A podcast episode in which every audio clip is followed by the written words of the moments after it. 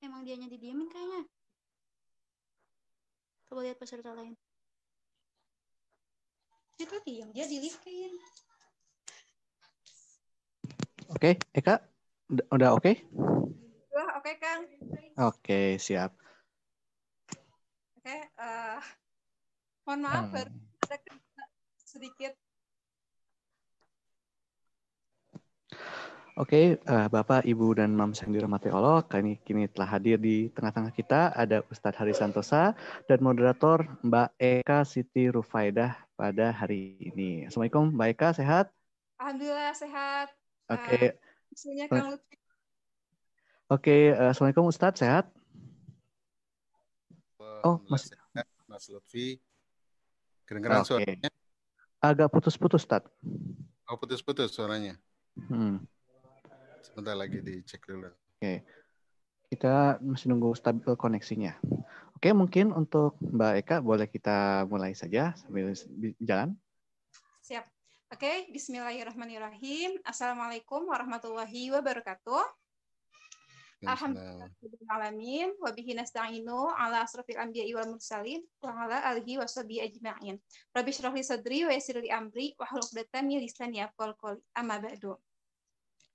Eh, Alhamdulillah Ustadz, punten tadi ada kendala sedikit. Eh, Alhamdulillahirrahmanirrahim. Eh, Alhamdulillahirrahmanirrahim, eh, Bapak Ibu serta Mam sekalian, kita kembali lagi dalam kajian ilmu, yakni Keluap Salaman ITB. Hari ini saya diamanahkan sebagai moderator Keluap. Perkenalkan, saya Eka Situr Faida. Eh, dan Alhamdulillah hari ini juga pemateri Ustadz Hari Santosa telah ada di tengah-tengah kita. Assalamualaikum Ustadz. Waalaikumsalam warahmatullahi wabarakatuh. Apa kabar, Bunda Eka? Ada sedikit kendala Oke. Ah, ah, Baik. terus ah, oke, terima kasih banyak. Lalu eh, kepada eh, apa? Bapak Ibu serta Mam sekalian, alhamdulillah keluap ini terselenggara atas donasi dan juga donasi dari Bapak Ibu serta Mam sekalian. Eh, sebelum keluap dimulai, saya akan sedikit membacakan tata tertib dari keluap ini. Yang pertama, selama keluap berlangsung, Kuluf ini akan kami mute dan yang kedua eh, harap Bapak Ibu serta mam sekalian saat keluap berlangsung agar menjaga adab selama keluap. Eh, sebelum keluap ini dimulai, saya eh, akan saya mari kita membacakan ta'awudz dan basmalah bersama-sama. Bismillah- A'udzubillahiminasyaitonirrajim. Bismillahirrahmanirrahim. Mangga Ustadz. Langsung aja. Mm-mm. Oke, baik. Eh, terima kasih Mbak Eka. Eh, Mbak apa Bunda nih? Bunda ya? Eh, Mbak aja. Oh, Mbak. Oke, baik. Eh, terima kasih. A'udzubillahiminasyaitonirrajim. Bismillahirrahmanirrahim. Alhamdulillah, alhamdulillahilladzi hadana li hadza wa ma kunna linahtadiya laulan hadanallah. Asyhadu an la ilaha illallah wahdahu la syarikalah wa asyhadu anna Muhammadan abduhu wa rasuluh. Allahumma salli wa sallim ala sayyidina Muhammadin wa ala alihi wa sahbihi wa wala. Alhamdulillah eh, Bapak Ibu sekalian, ayah bunda, para mams ya, mams, eh, paps yang ada juga ya, para ayah bunda yang saya muliakan, semoga sore ini dalam keadaan berkah, dalam keadaan bahagia, dalam keadaan merindukan kembali kepada fitrah, baik kepada fitrah dirinya maupun kepada fitrah anak-anaknya, untuk mengantarkan fitrah anak-anak kita kepada peran-peran peradaban terbaik dengan semulia-mulia adab. Huikum jamian bitahtil Islam. Assalamualaikum warahmatullahi wabarakatuh. Alhamdulillah, ayah bunda sekalian, saya mendapat judul yang sangat menarik sore ini, yaitu mendidik anak, ya, jangan banyak tuntutan, ya, tanpa tuntunan, gitu ya. Nah, jadi memang di era apa ya, era kapitalisme seperti ini atau mo- posmo bahkan sekarang bukan lagi modernisme tapi sudah posmo, seolah-olah hidup itu pacuan, ya, Eh, bahkan sekolah juga pacuan, ya, padahal rest to nowhere katanya, pacuan nggak ke mana-mana juga. Karena apa? Karena tidak berangkat dari tuntunan gitu ya. Eh, kemarin juga ada ada keluar yang sama eh, kulzum ya, judulnya mendidik tapi jangan mendadak. Nah, jadi orang-orang yang serba galau ini ya, eh, itu biasanya kalau apa sangat banyak tuntutan ya, sangat banyak apa uh, yang segala satu yang sifatnya mendadak, pengen instan ya dan seterusnya. Ini sebenarnya berangkat dari cara pandang kita tentang manusia, ya, cara pandang kita tentang hidup, cara pandang kita tentang kebahagiaan dan seterusnya. Akhirnya banyak orang melihat anak itu bukan karunia, sepakat ya. Anak itu adalah beban, ya anak beban yang makin banyak anak makin banyak kebeban gitu ya. Memang kalau secara materi ya memang berbanding lurus gitu ya. Anak banyak banyak beban. Tapi sebenarnya banyak anak harusnya banyak karunia kan. Berarti Allah percaya sama kita kalau kita mampu mendidiknya. Tapi tentunya fitrah kita harus selesai juga gitu ya sehingga kita nanti dalam uh, apa uh, melahirkan anak dan mendidik anak itu punya perencanaan yang baik begitu. Nah, jadi saat ini banyak orang-orang yang orang nyebutnya hustle culture ya, budaya hustle, budaya hiruk pikuk ya budaya serba pengen cepat. Ya, padahal sebenarnya Allah Subhanahu wa taala tidak menciptakan dunia ini dengan keadaan hiruk pikuk ya. Bahkan Ustaz Ali Hidayat sebenarnya nggak ada orang miskin kata Ustaz Ali Hidayat. Yang ada agna wa akna. Ya, kalau nggak kaya cukup. Ya, Ibn Arabi dalam bukunya mengatakan Allah sudah ciptakan dunia ini dalam keindahan. Ya, termasuk fitrah gitu ya. Fitrah itu adalah keindahan yang Allah sudah ciptakan untuk kita anak-anak kita. Nah, karena kita tadi ya, karena kita uh, salah pandang tentang konsep manusia, konsep pendidikan, ya, konsep menjadi ayah ibu, ya, konsep pernikahan, kita kacau semua. Akhirnya kemudian muncullah apa yang disebut dengan kesengsaraan, sakowah kalau dalam bahasa para ulama itu ya, penderitaan yang panjang. Ya, anak-anak gagal didik, gagal asuh sekarang bermunculan di mana-mana, begitu ya. Padahal yang dari pondok juga, gitu ya. Padahal ayah ibunya aktivis dakwah juga, gitu ya. Padahal suami ayahnya itu aktivis dakwah, ya tapi anak dan istrinya kacau dan seterusnya. Ini kan terjadi hari ini. Kenapa? Karena uh, mungkin ilmu agamanya banyak ya, tapi bukan masalah ilmu yang banyak, tapi keliru dalam ilmu, ya keliru dalam memahami hakikat kehidupan. Termasuk makna fitrah gitu ya. Uh, maka saya selama hampir mungkin 17 tahun lebih ya dalam konsep fitrah ini dan luar biasa makin saya gali makin dalam ya ternyata memang inti dari semua cerita tentang manusia itu adalah tentang fitrahnya. Ya fitrah itu apa sih? Ya kita nah lagi-lagi nih masalah ilmu kan. Kita kalau dengar kata fitrah yang kita ingat apa? Kalau nggak zakat fitrah, Idul Fitri gitu ya. Akibatnya tidak dibawa ke dalam ruang bagaimana kita mendidik anak ya, bagaimana menjadi ayah sesuai dengan fitrahnya, menjadi ibu sesuai dengan fitrahnya, akhirnya jadi kacau semua. Nanti kita akan bahas ya apa sih definisi fitrah ini uh, secara lebih mendalam. Ya, tapi ini sebagai pengantar saja bahwa semua kekacauan ini karena kita menolak hidayah. Sepakat ya? Karena kita menolak ilmu. Mungkin kita membaca Quran, mungkin kita menghafal Quran setiap hari, mungkin kita berzikir ya, tapi mungkin kita melupakan ya bahwa kitabullah wahyu itu adalah sumber ilmu ya. Di mana hakikat kehidupan ada di sana. Hakikat bahagia hakikat pernikahan dan seterusnya. Yang mana saya dengar di mana? Di uh, berita itu ya. Di Bandung itu di daerah mana? Soreang apa? Itu perharinya perceraian mencapai angka 300 sampai 600 orang tuh antri katanya. Jadi pernikahan itu jadi beban. Padahal Allah bilang pernikahan itu ayat-ayat Allah kan? Ya di antara tanda-tanda kebesaran Allah adalah pernikahan begitu Ya bahkan uh, disebut di Quran sebagai mithakon golidon, perjanjian yang besar. Jadi kebayang nggak Allah bilang pernikahan itu adalah ayat-ayat Allah ya mithakon golidon. Allah cuma menyebut tiga kata tentang mithakon golidon. Yang pertama tentang penciptaan langit dan bumi, yang kedua perjanjian dengan Bani Israel ya. Ini kan uh, Bani Israel itu bangsa yang paling parah gitu ya dan banyak nabi-nabi juga. Ya, tapi mereka uh, sering uh, ngeyel begitu ya. Maka perjanjiannya besar dengan mereka mithakon golidon. Satu lagi apa? Pernikahan Ya, jadi pernikahan itu dalam pandangan Allah itu ya dalam pandangan Islam itu suatu yang dahsyat gitu ya, suatu yang besar. Lalu kenapa banyak orang bercerai gitu ya? Ini kan ada masalah juga ya kan dengan dengan hakikat pernikahan ya dengan fitrah pernikahan, dengan fitrah kaya bundaan dan seterusnya. Kalau secara nasional tingkat perceraian di Indonesia ini mencapai angka 395 ribu per tahun. Itu data 2019 ya 395 ribu per tahun. Itu kalau dibagi 365 hari, per harinya 1.200 orang bercerai ya kalau dibagi 24 jam ya kurang lebih 50 keluarga bercerai tiap jam gitu ya. Mungkin uh, orang mengatakan oh penyebabnya ekonomi covid ya uh, eh, KDRT itu kan cuma di permukaan kan? Dasarnya apa? Di bawah permukaan ini justru banyak fitrah-fitrah yang nggak tumbuh sepanjang masa anak-anak sampai masa dewasa kemudian sampai menikah. Akibatnya apa? Nah, pernikahan bukan jadi pertemuan antara dua orang yang fitrahnya tumbuh dengan paripurna tapi dua orang yang fitrahnya berantakan gitu ya yang egonya tidak stabil ya, yang spiritualnya babak belur ya, yang apa? yang secara intelektualnya tadi ya kurang ilmu walaupun belajar ilmu agama tapi ilmunya tidak bukan hakikat kehidupan. Dan seterusnya gitu ya pola makan yang buruk ya terus kemudian uh, apa uh, perencanaan hidup yang buruk dan seterusnya ya bekerja yang tidak sesuai dengan bakatnya atau fitrahnya dan seterusnya. Ini kan jadi kacau semua. Nanti insya nanti kita bahas nah jadi saya melihat 99% gagal didik ya gagal asuh itu bukan karena anak ya tapi karena orang tua ya baik karena tidak paham tentang uh, hakikat kehidupan termasuk hakikat fitrah gitu ya termasuk juga tidak paham uh, apa bagaimana cara mendidik anak-anaknya. Nanti kita akan bahas ini. Nah teman-teman sekalian uh, saya minta dikasih apa kasih akses buat share uh, materi gitu ya ini sekedar pengantar saja Nah, jadi saya juga pernah mengalami masa muda ya, saya nikah usia 23 24 begitu ya. Terus kemudian punya anak. Ya, walaupun saya dulu aktivis dakwah tapi uh, apa ya?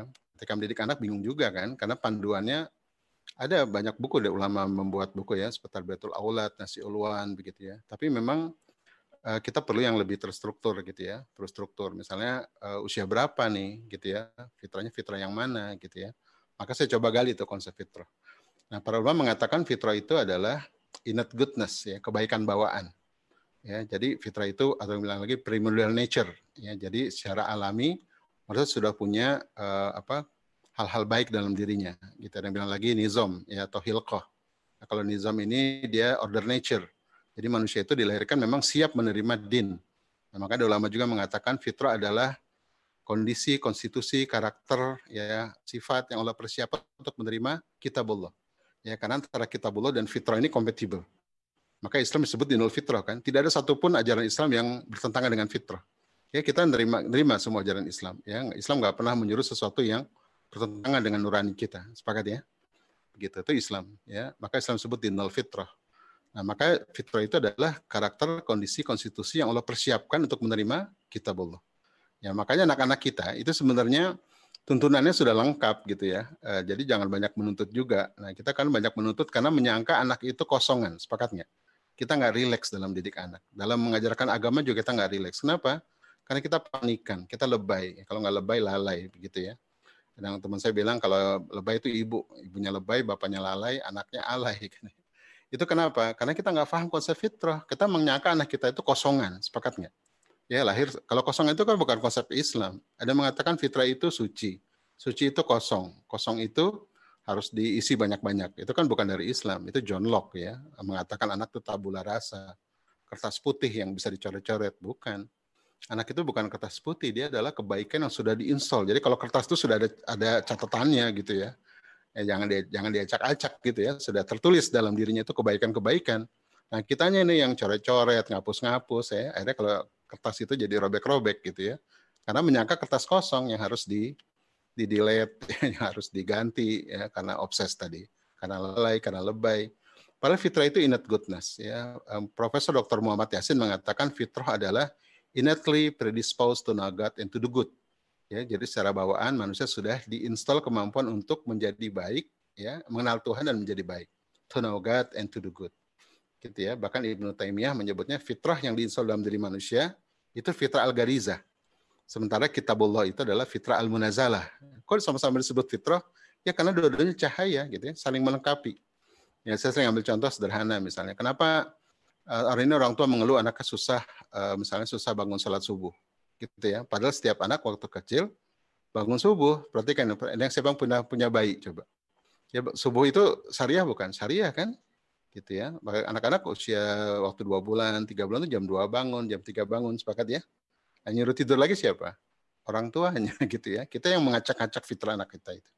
Ya, hari ini orang tua mengeluh anaknya mager, malas gerak yang megang gadget dan seterusnya. Pertanyaannya dulu yang mengandalkan gadget siapa? Yang nyuruh dia duduk cicing wae itu siapa gitu ya. Semua anak itu suka gerak, sepakat nggak? Ya bahkan di sebuah riset anak-anak yang kalau SD SMP itu kalau sholat garuk-garuk goyang-goyang itu hak bergeraknya tidak diberikan di masa anak. Karena bergerak itu fitrah anak gitu ya. Kita kadang-kadang pengen buru-buru soleh itu lebay itu namanya. Pengen buru-buru soleh ya kita paksa anak kita untuk duduk diam cicing wae anteng gitu ya kasih gadget nonton TV dan atau dimarahin akhirnya apa? Kita banyak menuntut tidak pakai tuntunan. Pada Allah Subhanahu wa taala ya itu memerintahkan salat usia berapa? Perintahkan salat ya ketika berusia tujuh tahun Ya, Allah tidak mengatakan tuntunan ya, ini hakikat pendidikan. Allah tidak mengatakan perintahkan sholat sejak dini, gitu. Sepakat nggak? Tapi sejak tujuh tahun. Kenapa tuh? Ya, saya riset teman-teman sekalian. Saya dengan tim saya meriset kenapa Allah mengatakan perintahkan sholat sejak tujuh tahun. Bolak-balik antara sains, Quran, sirah gitu ya, bolak-balik. Ternyata memang Rasulullah di bawah tujuh tahun itu anak-anak memang tidak ada order, nggak ada perintah gitu ya. Anak-anak di bawah tujuh tahun itu uh, bukan berarti dibiarkan, bukan ya, tapi bukan juga dipaksa ya, tapi di apa dipesonakan ya, diber, dibuat bahagia ya, dibersamai gitu ya. Misalnya beresin mainan ya harus bersama-sama gitu ya, nggak bisa disuruh tuh karena mereka belum bisa disuruh karena perintah itu ketika usia tujuh tahun. Nah kita pengen buru-buru soleh ya. Anak saya tuh Ustadz ya sering banyak ibu mengeluh gitu. Anak saya tuh nggak nggak nggak bisa disuruh ya, nggak disiplin. Usia berapa bu? Tiga tahun. Ya Allah ibu, tiga tahun itu belum saatnya disiplin ya. Nggak ada tuh disiplin di bawah. Kalau gitu nggak ngajarin disiplin dong. Bukan tidak ngajarkan disiplin. Ya bagi anak di bawah tujuh tahun itu ada disiplin itu bukan dalam bentuk tertibnya, tapi dalam bentuk kebersamaannya, ya keterpesonaannya dan seterusnya. Gitu ya. Maka kenakalan itu dalam konsep fitrah, kenakalan itu adalah eh, apa ya jeritan hati yang belum ketemu jalan keluarnya atau potensi yang belum nampak buahnya. Saya ulangi lagi ya. Kenakalan apa? Jeritan hati yang belum ketemu jalan keluarnya ya atau buah atau potensi yang belum nampak buahnya. Gitu ya. Contohnya misalnya gini, kenapa anak suka jajan misalnya? Orang tua ngeluhkan anak saya suka jajan, Ustaz. Ya, nggak mau dia makan di rumah. Nah, jajan itu kan sebenarnya jeritan hati, sepakat nggak? Jeritan hati kenapa? Karena orang tuanya gagal membuatnya terpesona dengan makanan di rumah, sepakat nggak? Kalau makanan di rumah lebih keren daripada jajanan, dia pasti makan di rumah. Kecuali kebiasaan ya. Ayah ibunya habis makan jajan, ya, itu itu habit namanya. Tapi sebenarnya anak-anak itu suka makanan yang alami, perhatikan deh. Ya, mereka nggak terlalu asin, nggak terlalu manis kan.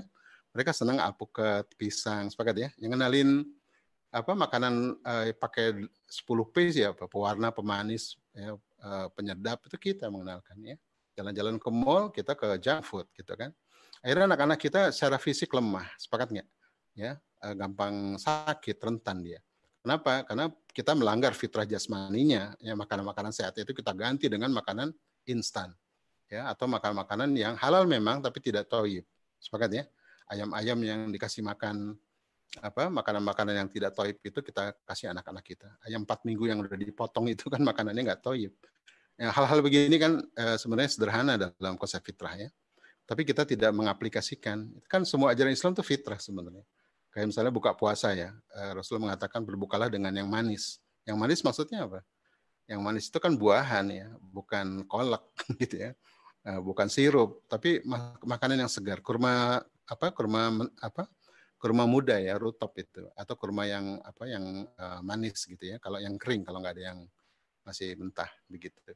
Nah kalau kita apa gorengan gitu ya, bumbu cuka, lontong itu buka puasa di seluruh provinsi. Jadi hidup kita dari sisi jasmani saja sudah tidak fitri, gitu ya. Akhirnya kita menuai banyak masalah, ya termasuk COVID ini karena teguran dari Allah, gitu ya. Sudah mungkin sudah di share nih, oke, makasih.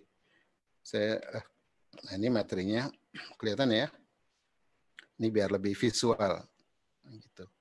Nah ini yang gambarnya anak-anak muda nih, ada gambar ya ibu lagi gendong anaknya. Jadi kita harus punya harapan ya. Jadi ke anak itu ada tuntunan. Seperti kayak kita jalan juga harus ada uh, ada tuntunan ya, ada kompasnya gitu kan. Nggak sembarang kayak orang buta jalan tabrak sana tabrak sini gitu ya. Uh, banyak menuntut tuh kenapa? Karena kita kurang ilmu sebenarnya kan. Ya, banyak menuntut gitu ya sama kita kayak naik mobil ya kita nggak tahu jalan kita nuntut sopir ya kiri pak kanan pak gitu ya itu kok gini pak gitu pak ya karena yang tahu kan sopir gitu ya. Nah kita banyak nuntut karena kita tidak tahu uh, bagaimana guidance-nya gitu ya. Oke. Okay. Oke, okay. ini kok nggak jalan? Hang ini kayaknya. Ya, maaf. Eh, oke. Okay. Nah, ini akibatnya nih kan gagal didik tadi ya.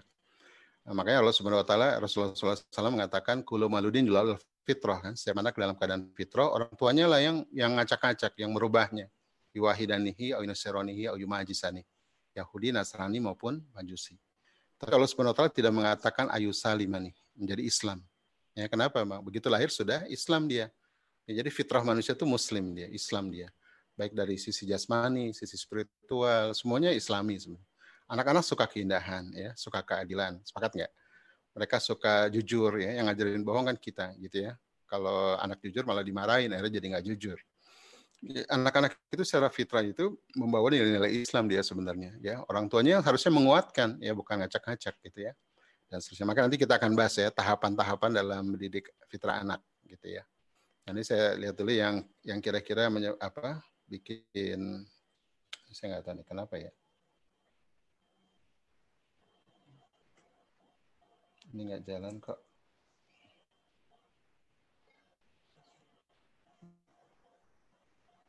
Oke, ini mohon maaf ya, ini nggak jalan.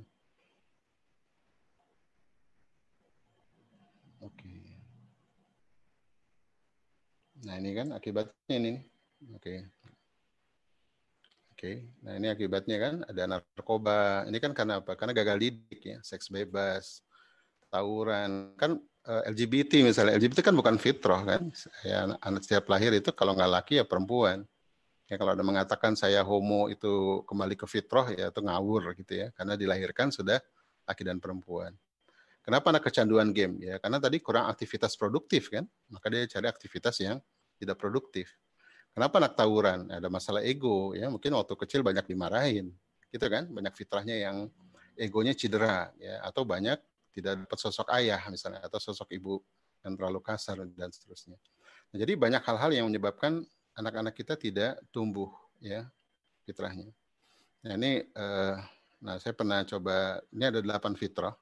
Saya pernah mengisi di sebuah kementerian gitu ya, dan saya lihat ini kerusakan atau dampak kekerasan pada anak itu bukan hanya fisik ya, termasuk keimanan. Kan banyak anak-anak hari ini yang malas sholat, ya bahkan benci sholat, kabur dari pondok. Ya kalau ada di pondok rajin, kalau di rumah libur syariah itu kan karena dampak kekerasan pada keimanan kan. Ya kan anak-anak akhirnya jadi benci sama Tuhan, benci sama Quran, benci sama Rasulullah gitu. Karena dia melihat uh, kita mengajar agama tuh nggak rileks ya. Setiap azan tanduk dan taring orang tua keluar gitu ya, bukan bukan kehangatannya, kelembutannya gitu. Maka saya pernah tulis di Facebook tuh pendidik tuh sangka kayak orang berdakwah gitu ya. Yang sentuh tuh hatinya. Ya, bukan kekerasan uh, fisik atau kekerasan perintah dan seterusnya. Nanti kita lihat tahapannya. Ya, terus kemudian depresi uh, karena belajar ya. Semua anak pada fitrah suka belajar. Nggak mungkin khalifatullah fil art itu nggak suka belajar. Ya, karena manusia ditugaskan jadi pembelajar ya, sebaik-baiknya kalian yang mengajarkan Quran dan belajar Quran, pasti belajar itu fitrah kan tadi ya eh, kitabullah dengan fitrah itu kompatibel. Kalau ada perintah di Al-Quran, maka secara fitrah pasti support. Nah kalau ada anak yang nggak suka belajar gitu ya, yang kemudian apa uh, tidak fokus sulit fokus dan seterusnya, berarti ada masalah kan? Bisa gurunya, bisa objek belajarnya, bisa nggak relevan dengan usianya. Dan seorang ibu, Ustaz katanya fitrah belajar itu fitrah ya, iya bu. Anak saya tuh nggak suka belajar, Ustaz. Usia berapa bu? Tiga setengah tahun. Belajarnya apa bu? Calistung. Ya iyalah Ibu tiga setengah tahun tuh belajarnya bukan duduk diam belajar formal ya, belajar simbol ya. Tiga setengah tahun tuh kayak Rasulullah waktu di Bani Sadia naik gunung gitu ya lihat Rasulullah gembala kambing. Nah itu kan anak-anak belajarnya di alam gitu ya. Makanya eh, taman kan disebut taman kanak-kanak kan. Sekolah usia dini itu disebut taman kanak-kanak karena belajarnya di taman. Ya, eh, Raudoh, Raudul Atfal, Bustanul Atfal, belajarnya di bustan, di kebun atau di Raudoh di taman. Kalau ada anak usia dini belajarnya di gedung, ya namanya gedung kanak-kanak gitu ya. Itu kan kita salah konsep tentang ini ya. Dan sirah itu sebenarnya bercerita banyak ya. Bagaimana Rasulullah itu tidak buta huruf bahkan ya dan memang Rasulullah itu luar biasa ya, fisiknya sehat karena tinggal di pedesaan gitu ya. Tapi tidak menghilangkan aspek curiosity-nya ya orang yang sangat eksploratif dalam belajar dan seterusnya. Nanti kita lihat. Nah, saya, saya sering lihat anak-anak mogok sekolah tuh ya, eh, kelas 3 SD mogok, mau sekolah ada nggak SMA kelas 2 mogok ada seorang ibu datang ke saya dengan suaminya anaknya anak pertama lagi gitu ya uh, selalu selalu juara terus tiba-tiba kelas 2 SMA mogok sekolah. Nggak mau sekolah aja ya dari pondok memang. Pulang nggak mau balik lagi. Yang ditanya nggak jelas jawabannya. Ya, ternyata usut punya usut dia sekolahnya kecepetan. Ya umur lima setengah tahun sudah dimasukin sekolah dan kehilangan masa anak-anaknya dan karena di pressure terus. Dan dia juara terus dari kecil. Akhirnya apa? Hektiknya kelas 2 SMA gitu ya uh, dan dia kayak orang linglung aja udah udah capek gitu ya tapi ibunya nih nggak bisa terima ya saya bilang bu anak ibu harus istirahat dulu nggak apa-apa lah bu setahun dua tahun oh saya saya masa nggak sekolah Iya itu kan salah kita juga gitu ya. Nah ini banyak hal ya. Eh, akhirnya jadi eh, banyak menuntut jadi akhirnya jadi rusak gitu ya. Maka ada yang mengatakan begini, anak-anak yang tidak diberikan hak masa anak-anaknya, kelak kita temukan orang dewasa yang kekanak-kanakan. Ya, atau anak-anak yang tidak diberikan hak masa anak-anaknya, kelak kita temukan orang dewasa yang tidak menunaikan kewajiban masa dewasanya. Jadi kayak apa ya? Ya hak yang diberikan itu nanti akan meminta terus begitu ya. Termasuk mungkin para ibu yang punya suami egois ya. Kalau di rumah tuh tidur seharian, pegangin HP, nggak mau bantu jaga anak. Itu jangan-jangan masa kecilnya ya uh, tidak apa banyak dimarahin bisa jadi atau tidak apa tidak punya sosok ayah yang baik bisa jadi dan seterusnya gitu ya nah ini uh, saya petakan jadi biar mudah terus secara bakat juga sama anak-anak itu unik kan ya nah, keunikan itulah kemudian akan jadi nanti jadi profesinya ya dalam bisnis dalam karir gitu nah kadang-kadang bakat ini kita nggak tahu bagaimana menumbuhkan bakat. Jadi bakat itu sifat unik ya. Jadi bukan kecerdasan, bakat itu sifat unik. Suka ngomong, suka mimpin, suka ngatur, suka guyup, ya suka visual, suka melamun, itu sifat kan. Dan tiap orang beda-beda sifatnya. Nah itu bakat. Nah itu kalau berkembang akhirnya jadi peran itu ya. Nah akhirnya apa? Karena bakat nggak dikembangkan jadi narkoba, jadi kecanduan, ya bakat tidak berkembang. Nanti ketika dalam pernikahan kacau tuh. Ya kuliah salah jurusan, Ya, di Indonesia itu 87% mahasiswa Indonesia salah jurusan. Itu kenapa nggak tahu siapa uh, dirinya dari sisi bakat ya. Apa sih sifat uniknya yang dalam bidang profesi dia nggak tahu. Akhirnya jadi efeknya ke mana-mana. Terus kemudian dalam bahasa juga ya, tutur yang buruk, ya uh, tidak halus, uh, tidak tutur bahasanya gitu ya, pemilihan kata dan seterusnya. Termasuk tidak punya apresiasi sama keindahan. Banyak kan? Ya, hafal Quran tapi ngomongnya ketus, galak gitu ya tidak halus. Jadi cuma itu mah flash disk namanya kan. Yang hafal Quran itu justru juga dengan apa dengan kaidah-kaidah bahasanya ya, dengan kehalusan sastranya gitu ya. Nah, ini kadang-kadang kita uh, tidak lengkap gitu. Kemudian seksualitas ya, uh, dari mulai yang paling parah homo, LGBT gitu kan. Uh, ini karena banyak orang tua obsesi gitu ya. Punya anak laki pengen kayak perempuan, dipakai kerudung, punya anak perempuan pengen kayak laki. obsesi dibeliin bola gitu ya atau dikasih mainan laki-laki padahal dia perempuan dan seterusnya ya. Juga termasuk apa eh, KDRT ya. Eh, ini nggak penyebabnya dari sini gitu ya. Saya eh, berapa kali ibu-ibu curhat ke saya para istri ya. Bang Ustadz suami saya ketahuan bisex gitu. Padahal uh, sudah pernikahan sudah 10 tahun, anak dua, ya sekarang suami saya itu umur 35, punya pacar umur 50. Kan aneh gitu ya laki-laki itu baru ketahuan bertahun-tahun setelah pernikahan. Ya, biseks itu kan penyimpangan seksualitas gitu ya. Nah ini kan terjadi karena ada sesuatu di masa lalunya, pasti itu, gitu ya. Nah ini juga eh, banyak fitrah-fitrah ini nggak tumbuh ya karena kita nggak banyak tuntunan. Ada seorang ibu di mana di Bandung ya, itu pernah Ustadz anak saya umur tujuh tahun, senangnya boneka Barbie Ustadz. Laki-laki katanya. anak pertama katanya. Terus uh, kalau apa beli baju itu pink, selalu pink bajunya. Ke paling paling maco aja Tosca. Terus saya udah nebak nih, ini pasti di rumah nggak ada sosok ayah nih. Saya tanya, e, ayah ke mana bu? Oh ayah lagi di Jepang ambil S3A, betul kan? Saya bilang, ini nggak ada sosok kurang sosok ayah. Di rumah ada siapa? Kakek, kakek udah meninggal. Sama siapa? Sama nenek. Sama siapa lagi? Sama bibi, pembantu. Sama siapa lagi? Sama adik saya tiga orang perempuan semua. Pas ya anak laki-laki yang kebanyakan perempuan melambai dia.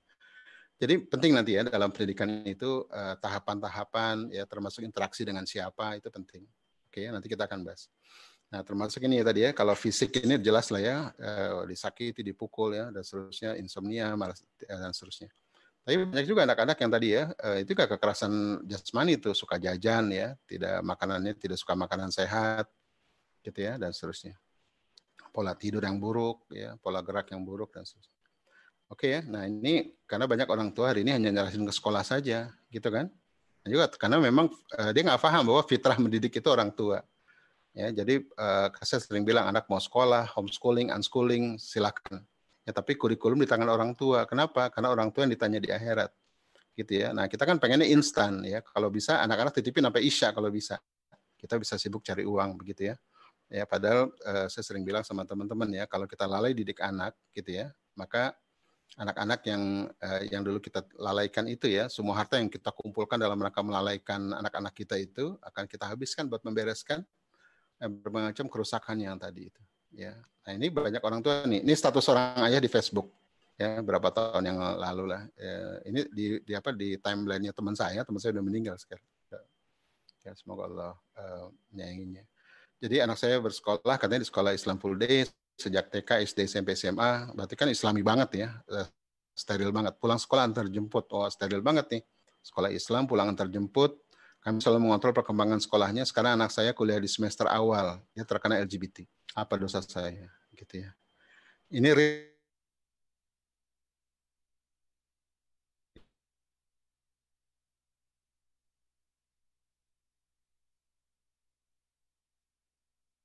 kalau anaknya sudah disekolahkan sekolah Islam penuh hari gitu ya, kemudian soal dikontrol akademiknya, ya itu selesai semua. Enggak gitu ya. Eh, kita kadang-kadang lupa kan robot ya.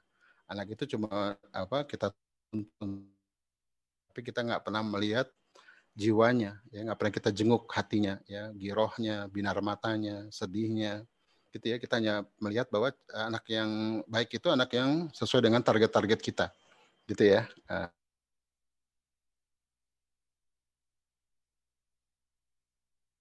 Itu checklistnya bohong semua gitu. Gitu ya. Emang karena mereka merasa uh, checklist itu beban gitu ya. Bukan kesadaran gitu kan. Nah ini kita gagal membuat anak kita hanya uh, uh, apa ya amal soleh itu. Soleh itu bukan status ya. Soleh itu apa? Amal kan? Amal soleh. Nah, amal itu dalam Islam itu di-trigger dari mana? Dari luar apa dari dalam? Dari dalam. Ina biniyah ya, dari niat. Nah, di barat itu niat itu dikaji serius ya. Bagaimana orang mau beramal secara permanen sepanjang hidupnya dengan dipicu dari dalam ya. Kalau dalam Islam namanya niat. Kalau di barat namanya investor itu. Kita sayangnya ya kata niat ini cuma tadi usoli fardhu zuhri sama itu sama godin buat ritual saja Ya, padahal kalau kita perhatikan kitab-kitab klasik Islam, bab satu pasti bab niat. Mau kitab hadis, kitab fikih, pentingnya niat dalam hazanah Islam. Ya, habis niat nanti ihsanun ya, amal gitu kan, berbuat amal yang ihsan. Eh, diawali dari ikhlas sunnah dulu kan.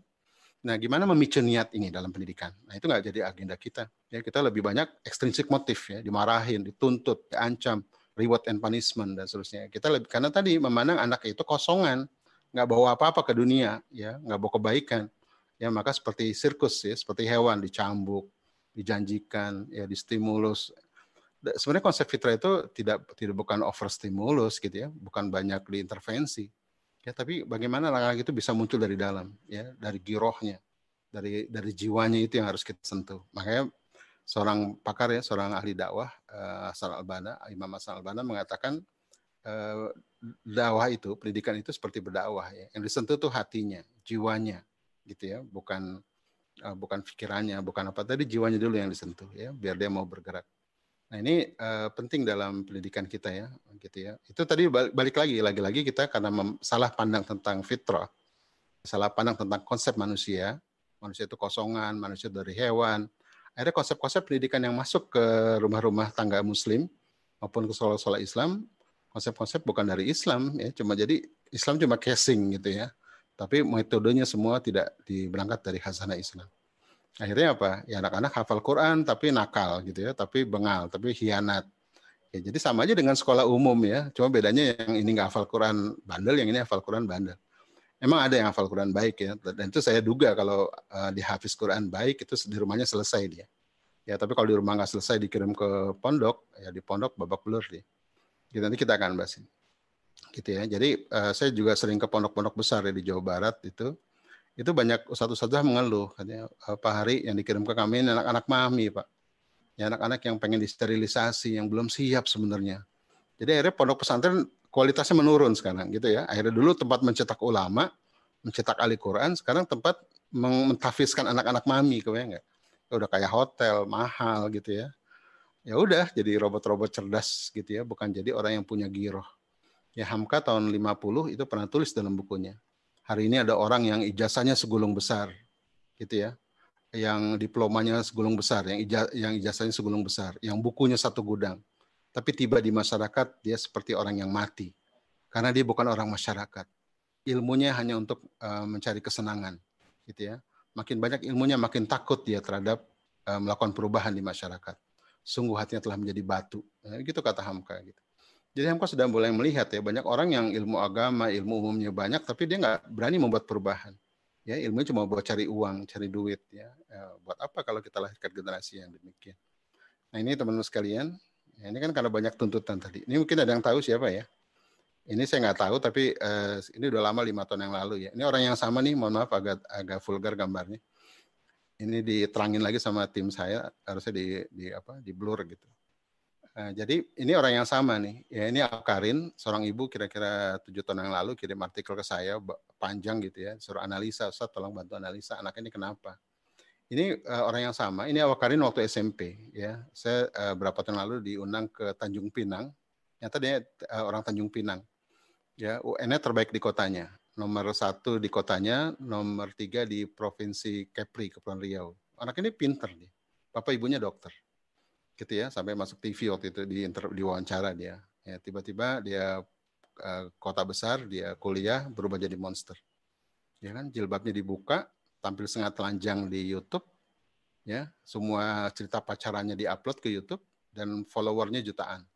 Ya pendapatan dari YouTube ya sekitar ada yang bilang 40 sampai 70 juta sebulan. Tajir anak ini Coba kalau kita analisa ya, kok bisa begini sih gitu ya dari pakai jilbab rapi, eh, cerdas gitu ya, tiba-tiba berubah jadi monster. Cerdasnya masih masih cerdasnya gitu ya, nggak mungkin jadi youtuber kalau nggak pinter kan, dia pinter ilmunya banyak kan, dia pasti baca buku-buku tentang digital marketing, literasi IT dibaca semua kan. Bakatnya hebat nggak? Hebat bakatnya, jadi belajarnya hebat, bakatnya hebat kan, nggak mungkin jadi youtuber kalau dia nggak bisa ngedit video ya, bikin personal branding, hebat bakatnya. Yang nggak tumbuh apanya? Ya, pertama iman gak tumbuh ya. Bapak Ibu sekalian, anak-anak yang melepaskan syariah ketika dewasa, anak-anak yang selama ini merasa syariah itu paksaan, tekanan, tuntutan, sepakat nggak? Ya, bukan tuntunan, ya bukan kebahagiaan. Gitu kan? Kalau syariah itu dianggap sebagai kesadaran dan kecintaan dan tuntunan, tentunya dia akan pakai terus, sepakat nggak? Tapi kalau menganggap itu adalah sebagai keterpaksaan, gitu ya, mereka akan melepas itu ketika mereka dewasa. Para banyak anak-anak yang yang waktu kecil nampak soleh, ketika besar jadi berubah aneh, gitu ya. Kenapa? Ya karena ini, gitu ya. Agama tidak masuk ke dalam jiwanya, karena kita tergesa ingin buru-buru soleh, gitu ya. Kita paksa dia, ya kita suruh dia patuh, suruh dia taat, tapi cintanya belum tumbuh, kesadarannya belum tumbuh, gitu kan? Maka nanti tahapannya kalau untuk fitrah iman ya, eh, langkah, langkah awal itu mahabah dulu, cinta dulu. Kalau sudah mahabah, maka nanti 7 sampai 10 itu tahu iya bagaimana dia punya kesadaran untuk taat. Kalau sudah tahu iya, baru masuk wazifah beban. Gitu ya. Nah, kita kebalik nih. 0 eh, sampai 6 wazifah beban gitu ya. Jadi uh, digegas gitu ya. Nanti 7 10 ya baru mulai uh, apa cema apa lemas gitu ya, banyak capek di target-target segala macam. Nanti begitu SMP sudah mulai cemas, ya akhirnya kirim ke pondok. Ya, lagi-lagi tadi pondok jadi tempat cuci cuci piring atau bengkel anak-anak bermasalah. Kasihan kan? Harusnya kita uh, melahirkan ulama akhirnya melahirkan jadi UGD ya kasih nyebutnya UGD unit gawat darurat nahi mungkar alhamdulillah kasihan Ustadz Ustadzah itu ya kalau harus dikirimi anak-anak bermasalah yang tidak selesai di rumah. Karena banyak orang tua berpikir ya udah pendidikan itu ya sekolah. Dari sekolah ya sudah masuk pondok. Selesai dari pondok soleh. Nggak gitu ceritanya. Gitu ya. Ya justru peran orang tua itu 90% gitu ya dalam membentuk tadi ya merawat fitrah merawat giroh kesadaran kecintaan itu orang tua ya mungkin kita bukan pakar Quran, ya, kita bukan ahli Quran, ya, dan anak-anak kita memang bagus jadi hafiz Quran, ya, tapi bagaimana dia cinta pada Quran, cinta pada Allah, pada Rasul, bagaimana beradab pada Allah, pada Rasul, ilmu dasar tentang kehidupan, kita jawab kita. Ya, selebihnya silakan berikan pada ulama. Nah ini enggak kan? Fitrahnya belum tumbuh, adabnya belum tumbuh, ilmu dasarnya enggak kita berikan, kita kirimkan.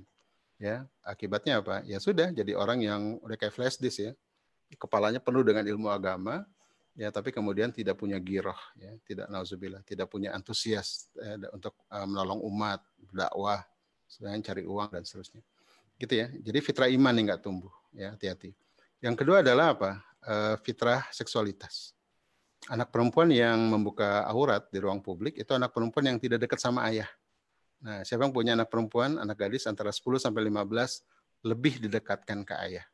Ini ayah yang baik tentunya ya. Kalau ayahnya jahat jangan lebih didekatkan ke ayah gitu ya. Kenapa anak perempuan yang dekat dengan ayahnya gitu ya? Itu dia akan memiliki kecerdasan sosial gitu ya. Akan penuh rasa cintanya itu dipenuhi oleh ayahnya. Ya, dia nggak akan mencari cinta di ruang publik. Tapi anak perempuan yang tidak dekat sama ayah, dia mencari cinta di ruang publik. Sepakat nggak? Ya kan? Maka anak-anak uh, dari set mengatakan anak perempuan yang tidak dekat sama ayah itu berpeluang enam kali lebih besar untuk menyerahkan tubuhnya pada laki-laki dianggap sosok ayahnya. Ya maksudnya apa tuh? Gampang dihamilin, gampang dirayu, ya gampang jadi pelakor, gampang merayu suami orang dan seterusnya. Kan jadi sampah masyarakat kasihan kan? Nah gitu. Jadi Bapak Ibu penting ya anak perempuan dekat sama ayah gitu ya. Eh, walaupun ini perempuan sama ibu aja enggak sama ayah. Nanti kita lihat tahapannya itu di fitrah seksualitas. 0 sampai 2 tahun anak laki perempuan dekat sama ibu karena menyusui kan. 3 sampai 6 anak laki perempuan dekat sama ayah ibu. 7 sampai 10 anak laki ke ayah, anak perempuan ke ibu. Ya, agar anak laki-laki jadi laki-laki sejati. Ya, kalau laki-laki melambai itu pasti nggak dekat sama ayah. Anak perempuan dekat ke ibu, ya, agar kelembutan ibu tuh nyampe ke dia. Gitu ya. Nanti kalau sudah selesai dengan ayah anak laki-laki, sudah apa sudah macunya cukup dekatkan ke ibu agar dia paham perasaan perempuan gitu ya. Laki-laki yang dekat sama ibunya pada saat yang tepat ya, dia akan akan apa? akan sensitif sama perasaan istrinya. Gitu ya. Nah, teman-teman yang sekarang udah nikah yang suaminya nggak sensitif sama perasaannya, coba tanya deh. Ayah dulu nggak dekat sama ibu ya? Pasti jawabannya iya. Atau punya ibu, tapi ibunya kasar misalnya, atau ibunya galak gitu. Jadi dia nggak bisa merasakan sensitivitas seorang perempuan misalnya. Gitu ya. Nah, anak perempuan uh, dekat ke ayah gitu ya, anak laki dekat ke ibu. Anak perempuan dekat sama ayah tadi ya, dia punya kecerdasan sosial, dia bisa membedakan mana laki-laki baik, mana laki-laki buruk. Sepakat ya? Tapi anak perempuan yang nggak dekat sama ayah, gitu ya, dia nggak punya kerjaan sosial.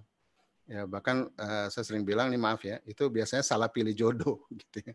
Kenapa? Laki-laki datang bagi dia yang penting cinta aja, dia nggak lihat lebih dalam. Ya, ini laki-laki baik atau bukan? Karena dia nggak punya role model kan. Bagaimana sih referensi laki-laki yang benar? Karena nggak dekat sama ayah, ya dia nggak punya role model. Ya akhirnya kita cari jodoh, ya dia tidak tidak akurat ketika memilih. Itu salah satu apa ya uh, di antara banyaknya apa manfaat untuk anak perempuan dekat sama ayah.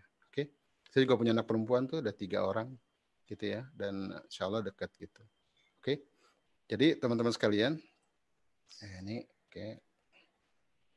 oke. Dari mana cerita ini bermulai gitu ya? Eh, kenapa kita harus uh, meyakini bahwa fitrah itu ada dalam diri anak-anak kita. Ini dari dari sini mulainya ya, dari sebuah peristiwa namanya The Day of Alastu. Ya, ini sebuah peristiwa di apa? di apa di alam ruh gitu ya. Nah, inilah sebuah peristiwa ini yang di mana kita semua dikumpulkan di alam ruh. Kita belum ada fisiknya, belum ada jasadnya, belum bisa bicara, belum tahu apa pun. Allah kumpulkan di alam ruh. Ya, lalu kemudian Allah meminta persaksian. Ya, wasyadahum anfusihim ya kepada jiwa-jiwa kita alastu birabikum, bukan kekin robku. Lalu kita semua menjawab, qalu bala syahidna. Betul ya Allah kami bersaksi. Ya, para ulama mengatakan luar biasa. Subhanallah. Kita belum wujud, udah bisa jawab. Berarti apa? Kita udah mengerti maksud Allah kan. Maka para pakar mengatakan pada saat itu tiga hal yang diinstal. Pertama, Allah mengenalkan dirinya. Jadi kita diinstal, Allah tuh diinstal dalam jiwa kita. Ya, makanya manusia itu punya kecenderungan untuk mencari Tuhan dan mengenal Tuhan. Sepakat ya? Nah, salah satu begitu bayi lahir kan dia menangis gitu ya. Para pakar mengatakan kenapa bayi menangis? Karena fitrah itu mencari Tuhan. Ya aina robbi, aina robbi, aina robbi. Dia menangis gitu. Nggak ada bayi lahir ketawa kan ya, pasti menangis. Yang kedua di adalah fitrah ya. E, semua kelengkapan-kelengkapan untuk hidup bahagia.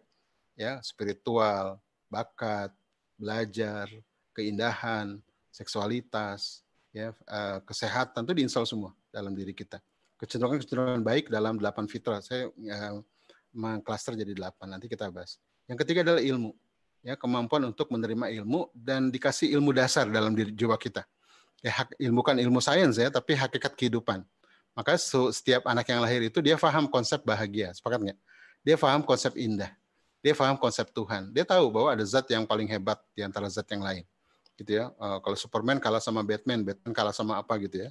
Prima causa itu dia paham gitu ya karena memang diinstal itu ya anak-anak juga jujur itu karena diinstal semua kebaikan itu ya keadilan anak-anak suka keadilan sepakat nggak gitu ya jadi jauh sebelum KPK ada tuh anak-anak kita sudah suka adil gitu ya ketika besar ya ada ego ada syahwat ada nafsu kemudian ya maka perlu jadi apa perlu apa perlu institusi buat meluruskan ini ada hukum segala macam padahal setiap manusia pada lahirnya pada fitrahnya itu suka keadilan suka kebahagiaan sepakat ya suka kejujuran maka kita semua itu kalau dihianati sakitnya minta ampun. Sepakat nggak?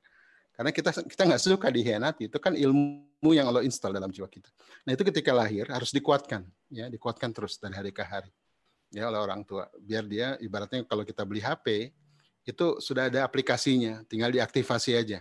Gitu ya, nggak perlu install macam-macam. Maka mendidik itu nanti kita lebih rileks dalam mendidik. Karena Allah sudah install semuanya, kita tinggal aktifasi aja. Kayak misalnya belajar. Belajar itu fitrah bukan? Fitrah kan? Kalau kita yakin belajar itu fitrah, maka kita nggak akan too much teaching, nggak akan banyak ngajarin anak-anak kita. Kita banyak memfasilitasi. Ngasih inspirasi yang hebat, kasih ide menantang tiap hari. Nanti anak-anak kita akan jadi pembelajar sejati, gitu kan? Kalau banyak kita kita banyak diajarkan, dia akan minta diajarkan sepanjang hidupnya. Sepakat nggak? Kita tuntut dia belajar, dia akan malas belajar karena selalu minta dituntut. Ya tapi kalau kita inspirasi kasih inspirasi yang hebat, kasih ide menantang, kita fasilitasi dengan ilmu-ilmu yang seru, dia akan belajar sepanjang hidupnya. Sepakat nggak? Ya, contohnya calistung deh membaca. Anak yang disuruh bisa membaca, mungkin enam bulan bisa baca dipaksa gitu ya. Tapi belum tentu suka membaca kan, sepakat nggak? Belum tentu punya minat membaca. Ya, tapi anak-anak yang cinta buku, ya, ya walaupun nggak bisa baca, ya, dia akan cinta buku, akan membaca sepanjang hidupnya. Sepakat nggak? Anak-anak saya lima, nggak ada yang belajar membaca tuh, ya, karena mereka suka buku, akhirnya bisa baca sendiri, gitu kan? Nah ini salah satu contoh ya, bahwa anak-anak itu keren, dahsyat mereka. Kita nih nggak percayaan gitu ya, kita kita nggak yakin dengan fitrah Allah itu. Nah gitu ya. Maka dari sinilah harusnya kita uh, memulai keyakinan itu, gitu ya. Jadi Allah sudah install tiga ini, Ya, gitu. Nah, ini unsur stabilitas dalam kehidupan manusia. Allah, fitrah, dan kitabullah. Saya cepetin aja. Oke, dalam rangka apa? Dalam rangka ketika kita dihadirkan ke dunia, kita harus nanti punya tugas. Ya. Tugas kita sebagai ayah, sebagai ibu, sebagai dai, sebagai sos untuk sosial, social maker, ya, change maker, regeneration maker. Jadi tugas-tugas itulah yang harus kita jalankan di dunia. Ya, agar Allah ridho gitu ya. Karena kita untuk jadi khalifah di muka bumi itu kan untuk jadi hambanya itu, maka Allah kasih kita tugas yaitu menjadi khalifatullah, khalifah Allah di muka bumi, gitu kan? Untuk menjadi khalifah itulah kita diberikan uh, fitrah-fitrah itu ya agar bisa menjalankan tugas sebagai khalifah. Nanti kita akan bahas. Nah, ya, maka tugas itu akan tercapai kalau kita Nah, ini ada delapan fitrah yang uh, nanti kita mungkin nggak sempat hari ini ya, tapi tadi sudah saya bahas secara cepat gitu ya, ada delapan fitrah. Yang masing-masing ini nanti akan tumbuh. Fitrah itu kan kayak benih dia kalau dia dirawat, ditumbuhkan ya dengan tuntunan yang baik, dia akan tumbuh. Ya, jadi kayak kita nanam pohon deh. Maka yang bilang uh, don't be a carpenter, jangan jadi jadi tukang kayu ya. Anak kita kita gergaji, kita potong, kita serut, kita jadikan sesuatu menurut mau kita. Jadilah gardener ya. Gardener tau ya, jadilah pekebun ya. Sekarang udah banyak orang uh, apa? nanam pohon di rumah ya sejak Covid ini. Jadilah tukang kebun. Tukang kebun apa sih? Orang yang nggak boleh obses, paham nggak? Dan nggak boleh lalai juga gitu ya. Harus tepat. Kapan ngasih air kapan harus tepat waktu itu. Tapi nggak boleh memaksa gitu ya. Eh, pohon tomat dua hari kita paksa berbuah tomat. Kita kasih pupuk banyak-banyak mati dia. Sepakat nggak? Nah itu jadilah gardener jangan jadi carpenter. Nah itu konsep fitrah gitu. Ya jadi orang tua itu dia petani jadilah petani yang baik. Petani kan nggak boleh memaksa pohon itu tumbuh kan?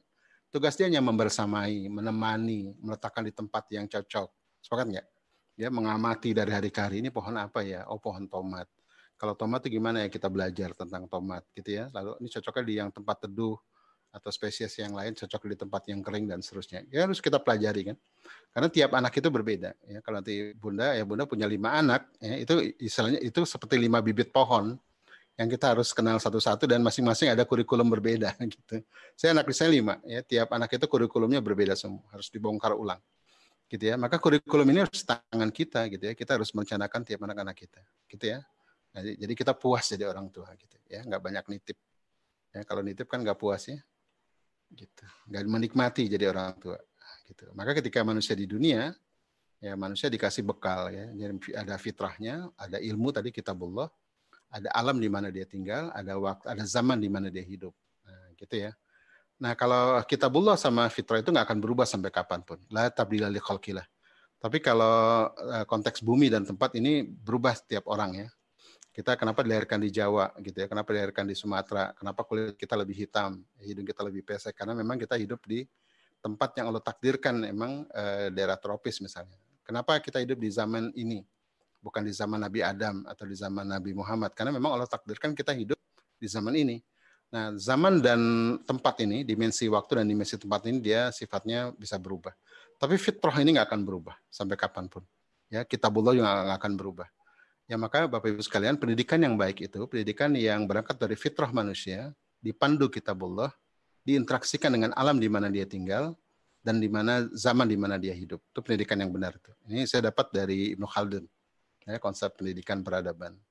Agar mengantarkan fitrah itu dari dari fitrah kepada peran peradaban. Karena ujungnya nanti dari pendidikan itu peran peradaban. Ya, bukan sarjana, bukan insinyur, itu sih efek aja. Intinya bagaimana anak kita punya kontribusi bagi peradaban. Sepakat nggak? Dengan peran-peran terbaiknya selaras fitrahnya. Gitu ya. Karena hari ini kita juga mendidik kita orientasinya materi soalnya.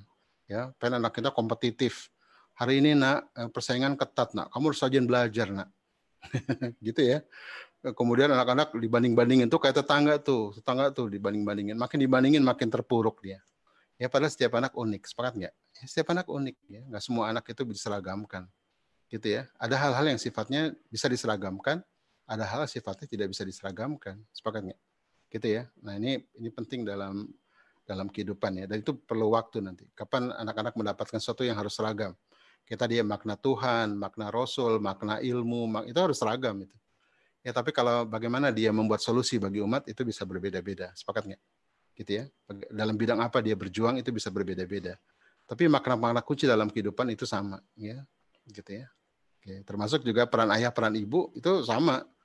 Gimana sih peran ayah dalam keluarga sama, peran ibu sama, ya. Nggak bisa di nggak bisa ditukar gitu ya. Ibu jadi ayah, jadi ibu. Sekarang banyak orang tukeran peran kan ya gitu ya karena apa ayahnya lebih senang di rumah ayah, ayah, ayah jadi ayah rumah tangga karena ibu-ibu disuruh keluar cari nafkah gitu ya. Banyak kan? Akhirnya ayahnya selingkuh gitu. Kacau juga ya kenapa begitu? Karena ya tulang punggung disuruh jadi eh, tulang rusuk suruh jadi tulang punggung. Tulang punggung suruh disuruh tulang rusuk. Kacau kan?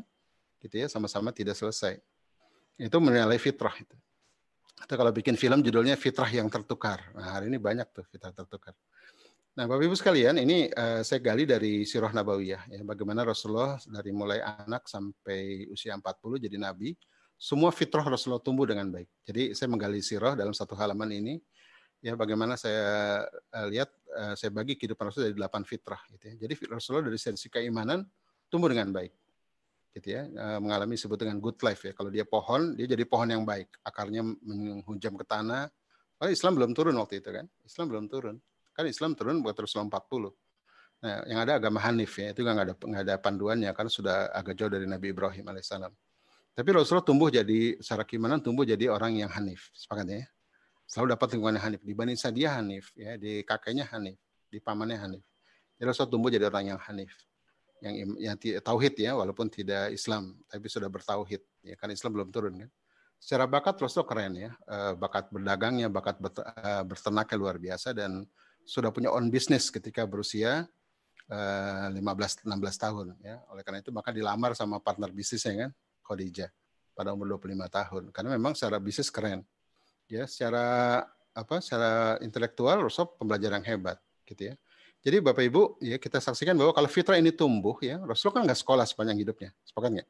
Tapi karena fitrahnya tumbuh, dia mengalami apa yang disebut dengan good life ya, kehidupan yang baik, gitu kan? Estetika seksualitasnya tumbuh ya. Menjadi orang jadi ayah yang baik ibu yang baik. Padahal nggak ada nggak ada parenting kan? Sepakat nggak?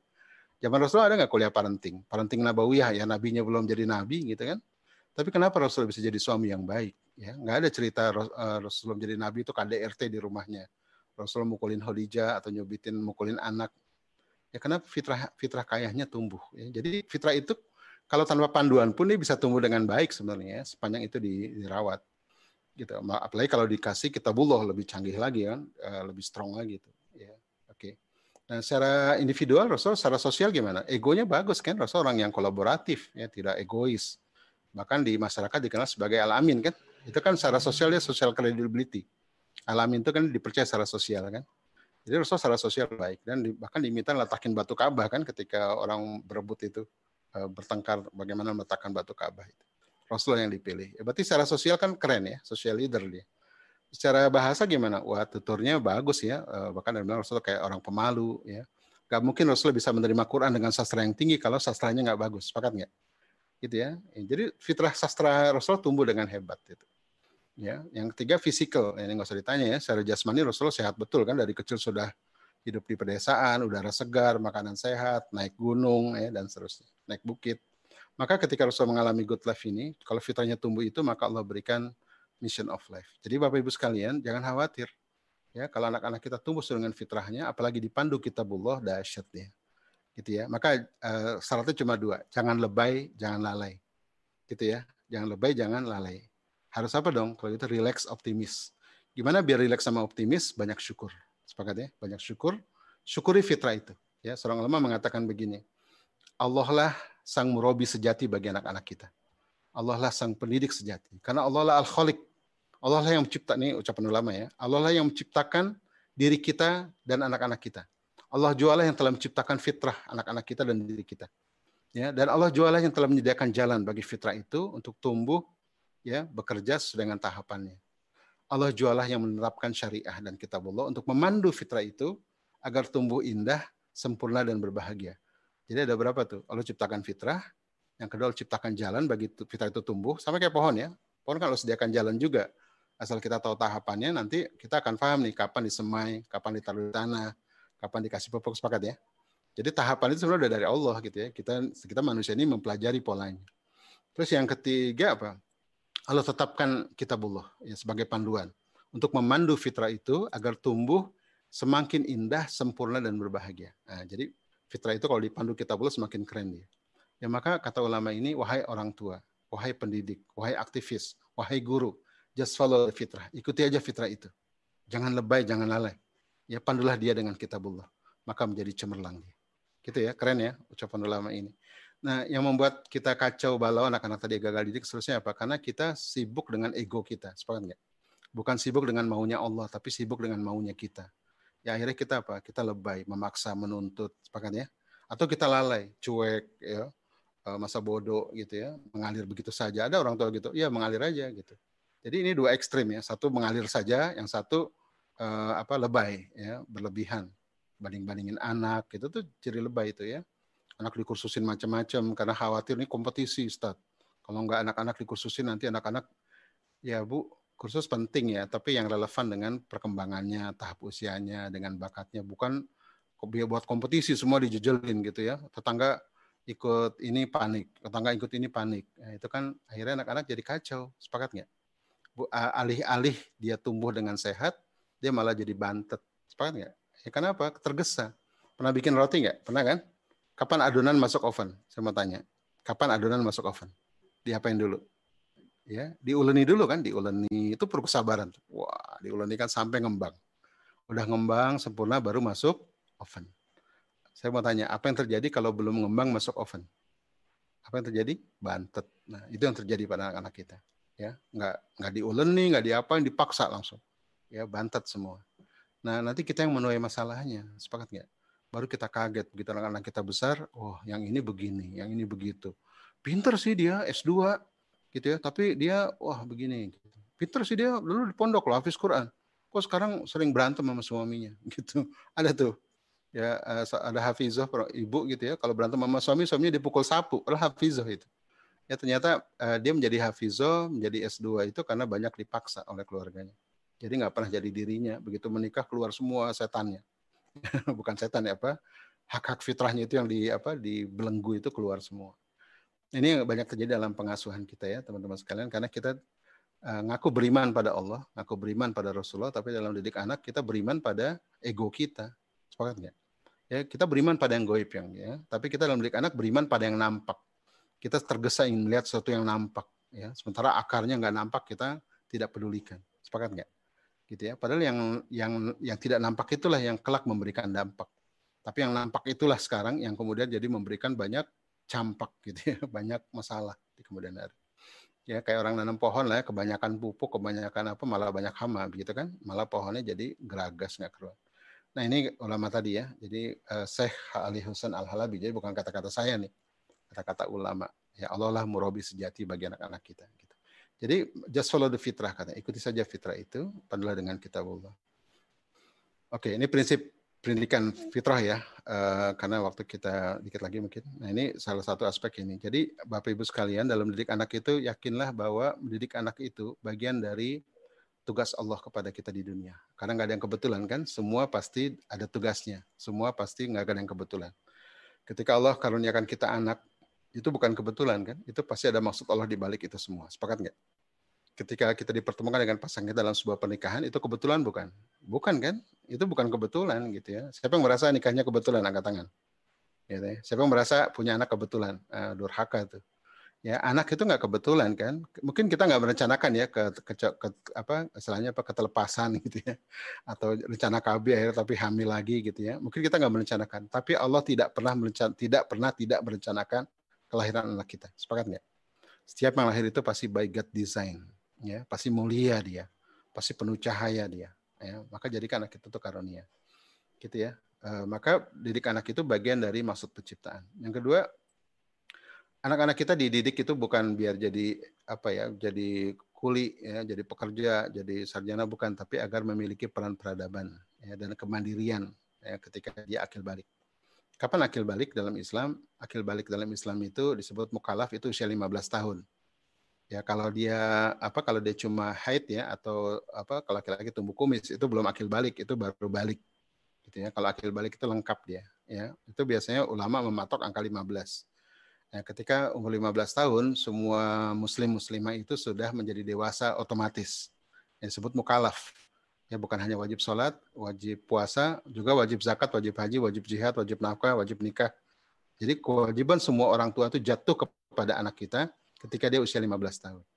Maka para ulama sepakat anak-anak yang di apa anak-anak yang masih dinafkahi sampai 15 ke atas itu namanya bukan nafkah tapi sodakoh karena statusnya fakir miskin.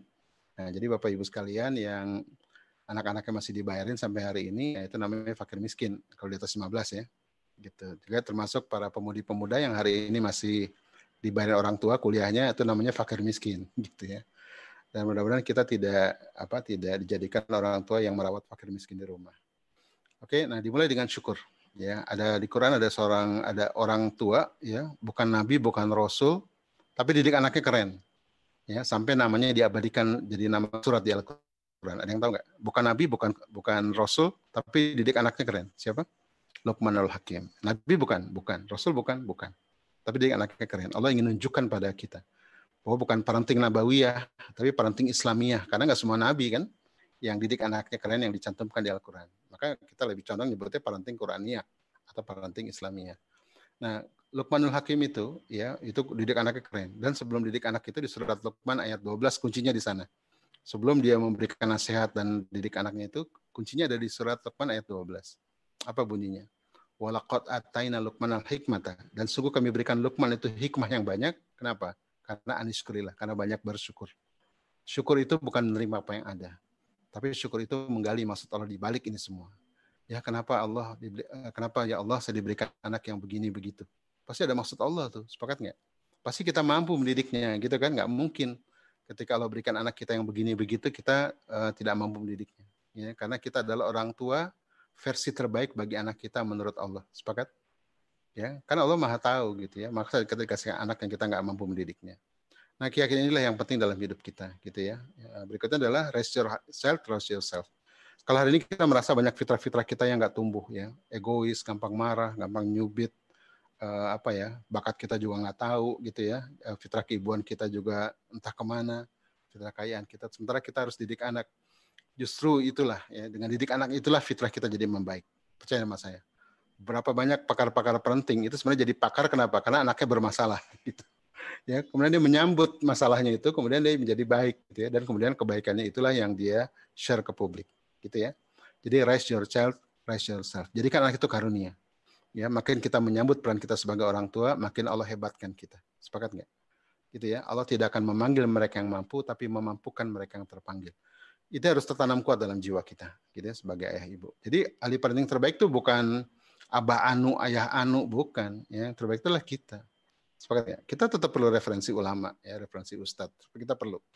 Tapi orang tua terbaik versi Allah itu buat anak-anak kita adalah kita. Kita sendiri yang nanti ngambil keputusan karena memang konteksnya berbeda kan tiap keluarga berbeda konteksnya. Oke, nah ini fitrah ibarat benih ya. Tadi sudah kita bahas, semua ada tahapannya. Tidak berlaku kaidah makin cepat makin baik, gitu ya. Semua seperti pohon melingkar mekar, tapi sempurna dia. Oke. Berikutnya menumbuhkan sebelum membentuk, membentuk sebelum mengajarkan. Nah, gitu. jadi gitu ya. Jadi mengajarkan itu terakhir. Ya, jadi mengisi itu terakhir setelah ngembang tadi ya. Udah di, udah ngembang, baru boleh dikasih topping, masukin oven silakan tumbuh dulu ya sebelum dibentuk. Gitu kan kalau bikin kue. Pohon juga begitu kan, tumbuh dulu aja, udah tumbuh besar baru kita uh, luruskan, ya kita letakkan di tempat yang tepat dan seterusnya. Nah, mendidik itu inside out ya, karena tadi ya fitrah kan dari dalam ya. Jadi inama amalubiniyah. Jadi inside out bukan outside in. Jadi mendidik itu Bapak Ibu sekalian, teman-teman yang saya muliakan, para ayah bunda bukan banyak mengajarkan, bukan too much teaching, tapi banyak bagaimana banyak membangkitkan, menggairahkan, ya, mempesonakan dan seterusnya, gitu ya. Itu Konsep-konsep ini berbeda dengan konsep barat. Berikutnya intrinsic motif ya, bukan extrinsic motif gitu ya. Extrinsic motif itu dari luar, reward, punishment, uh, overstimulus, termasuk mohon maaf pembiasaan itu, itu bukan konsep Islam, pembiasaan. Ya. Banyak orang mengatakan anak dibiasakan sholat, nanti sampai besar dia sholat. Percaya nggak sama saya? Anak-anak yang dibiasakan sholat ketika besar belum tentu sholat. Sepakat nggak? Ya, pembiasaan bagus nggak? Bagus saja. Tapi yang jangan lupa apa tadi? Cinta dulu sama sadar dulu kan. Mahabbah, tahu iya baru masuk wazifah baru boleh pembiasaan kalau nggak ada cinta gimana mau pembiasaan gitu ya oke okay. Nah berikutnya surpetition bukan competition jadi pendidikan itu adalah bukan bukan memacu kompetisi ya tapi bagaimana anak-anak kita punya pacuannya sendiri ya menuju kebaikan maka ada fastabiqul khairat kan berlomba-lomba dalam kebaikan bukan berlomba-lomba saling mengalahkan gitu karena tiap orang punya pacuan amalnya sendiri ya punya jalan ke surganya masing-masing. Berikutnya tiap anak unik, tiap keluarga unik. Nah, ini juga membuat kita jadi nggak lebay gitu ya. Tiap kita keluarga unik. Jadi jangan niru nih, saya pengen kayak keluarga Gen Halilintar ah. Kayaknya anak-anaknya keren tuh, mudah-mudahan sudah jadi bisnismen. Jangan pernah meniru keluarga lain, sepakat nggak? Tirulah kebaikannya ya, tapi jangan tiru uh, apa uh, modelnya, karena modelnya beda-beda, sepakat nggak? Kalau kebaikannya boleh ya, adabnya boleh. Tapi kalau modelnya bisa beda-beda ya kita pengen keluar kita kayak gen halilintar jangan-jangan kita bukan gen halilintar ya, gen hujan-hujanan jangan-jangan gitu ya halilintar kan suka nyamber-nyamber ya di mana aja dijualan tuh halilintar. Ya mungkin kita gen gen hujan-hujanan istilahnya infak sedekah gitu ya. Tapi sering melau mendung banyak ngambek gitu. Bisa juga. Berikutnya fokus pada cahaya bukan kegelapan. Saya sering kali orang tua bertanya sama saya Ustadz bagaimana mengatasi anak? Bagaimana membereskan anak? Bagaimana apa uh, mengendalikan anak. Saya bilang Bu jangan bicara begitu gitu ya. Jadi jangan bukan bagaimana mengatasi, ya bagaimana menyelesaikan bukan, tapi mengapa dia begini, mengapa dia begitu. Awali dengan kata mengapa, ya temukan cahayanya, gitu ya. Misalnya ada anak cerewet nih, mengapa, bagaimana sih mengatasi cerewetnya? Loh jangan bagaimana mengatasi, mengapa dia cerewet? Cerewet itu bakatnya bukan. Nah kalau itu bakatnya salurkan. Atau cerewet itu karena dia eh, kurang dekat sama ayah, gitu ya bisa juga karena kalau orang sama ayah ya ayahnya suruh pulang gitu ya. Atau cerewetnya karena um, nilai value di rumah. Nah, jadi neneknya cerewet ibunya cerewet. Semua kalau ngomong nggak bisa pelan gitu ya. Nah, itu berarti ada value yang salah di rumah gitu kan. Nah jadi uh, lihat dulu ya penyebabnya di mana baru bicara solusi. Nah kalau kita biasanya langsung ya kita sentil mulutnya kita tampar misalnya kita marahin kita tuntut supaya diam ya nggak bisa kita mesti lihat. Jadi kalau itu bakat bagus kan, cerewetnya itu mungkin dia disalurkan gitu ya, jadi MC, ya, jadi mau balik, jadi apa salurkan aja. Ya, Mama Dedeh kecil pasti cerewet, sepakat sama, saya yakin nggak? Pasti cerewet sama Dedeh. Ya, tapi orang tuanya nggak sibuk dengan cerewetnya kan, sibuk dengan kemampuan dakwahnya sama menyalurkan cara bicaranya. Ya, jadi jadi mau balik kan, mau balik kalau ya pahalanya besar buat orang tuanya. Tidak dibenturkan dengan adab. Nah, ini sering kali saya banyak menemukan anak-anak semua dianggap kenakalan. Ya, semua dianggap tidak beradab. Anak di, misalnya gini, anak di bawah tujuh tahun ya tidak mau berbagi mainan, kita anggap itu nakal. Nak, kamu harus berbagi nak, belajar sedekah loh nak, ya belajar dermawan. itu di bawah tujuh tahun. Bapak Ibu sekalian, anak di bawah tujuh tahun kalau nggak mau berbagi mainan itu sehat dia. Ya kenapa? Dia sedang belajar ego. Ya kan kita nggak banyak nggak tahu nih ego itu apa? Dia sedang menguatkan akunya. Ini aku loh, ini punya aku. Sehat nggak? Ya mesti disalurkan. Ya terus gitu nggak ngajarin adab dong, Ustaz. Ya, ya ngajarin adab dong. Bukan tidak mengajarkan adab, ya. Tapi apa? Eh, egonya disalurkan dulu gitu ya. Tidak dipaksa berbagi ketika sedang tidak mau berbagi. Nanti malam hari bacakan kisah indahnya berbagi. Atau ayah ajak ke panti asuhan, gak usah banyak ngomong. Ya, jalan ke pasar beli hadiah, bungkus-bungkus pakai kado ke panti asuhan. Bagi-bagi hadiah, makan siang bersama, anak-anak akan berkesan dalam kepalanya. Oh ayah tuh orang yang apa dermawan. Itu jauh lebih berkesan daripada memaksa. Sepakat nggak? Ini ngomong di bawah tujuh tahun ya. Jadi di bawah tujuh tahun itu yang penting imaji. Ya, setiap imaji positif akan melahirkan emosi positif. Dan setiap emosi positif akan melahirkan persepsi positif. Dan setiap personality positif akan melahirkan persikapan yang baik ketika dewasa kelak. Tapi setiap luka imaji akan menyebabkan luka emosi. Setiap luka emosi akan melahirkan luka persepsi. Dan setiap luka persepsi akan melahirkan keburukan persikapan ketika anak itu dewasa kelak. Gitu ya. Jadi kalau anak misalnya hari ini malas sholat atau disuruh-suruh sholatnya, jangan-jangan kita merusak apa imajinya tentang sholat. Gitu ya, tiap azan kita keluar tanduk dan taring, kita marahin, kita bentak, kita timpuk misalnya.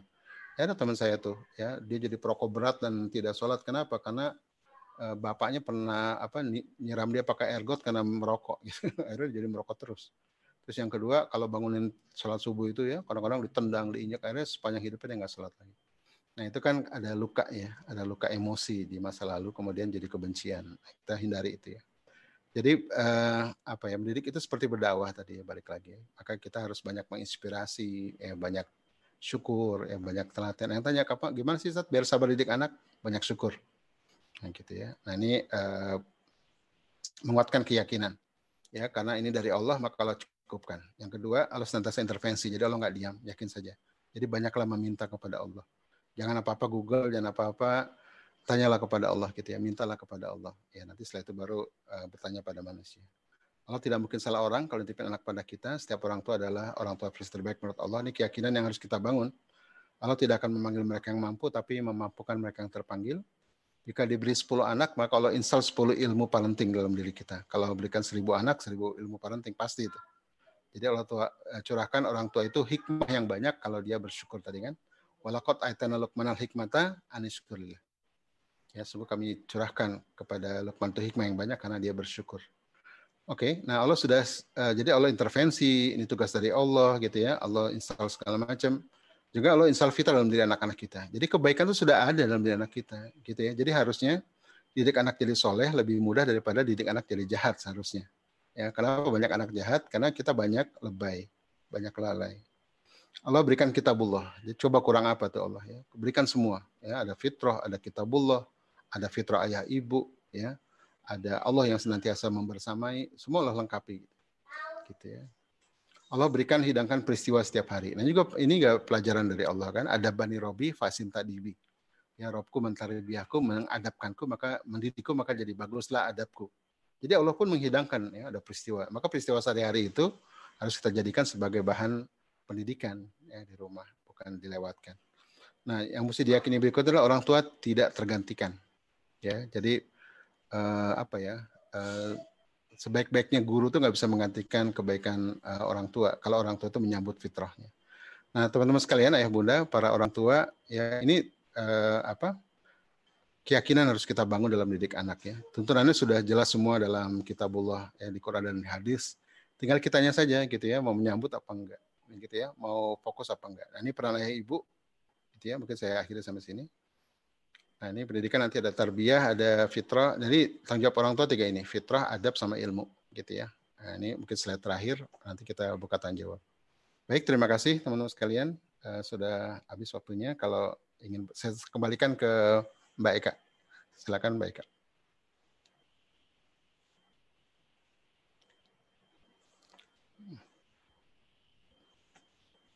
Suaranya.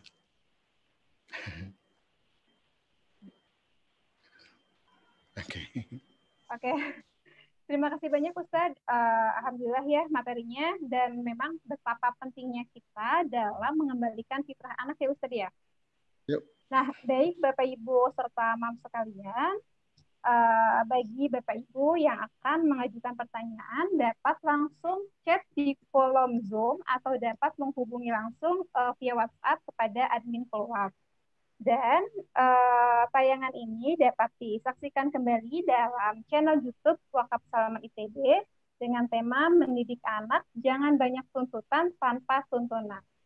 Uh, ini sudah ada beberapa pertanyaan Ustadz, biar ya, saya bacakan.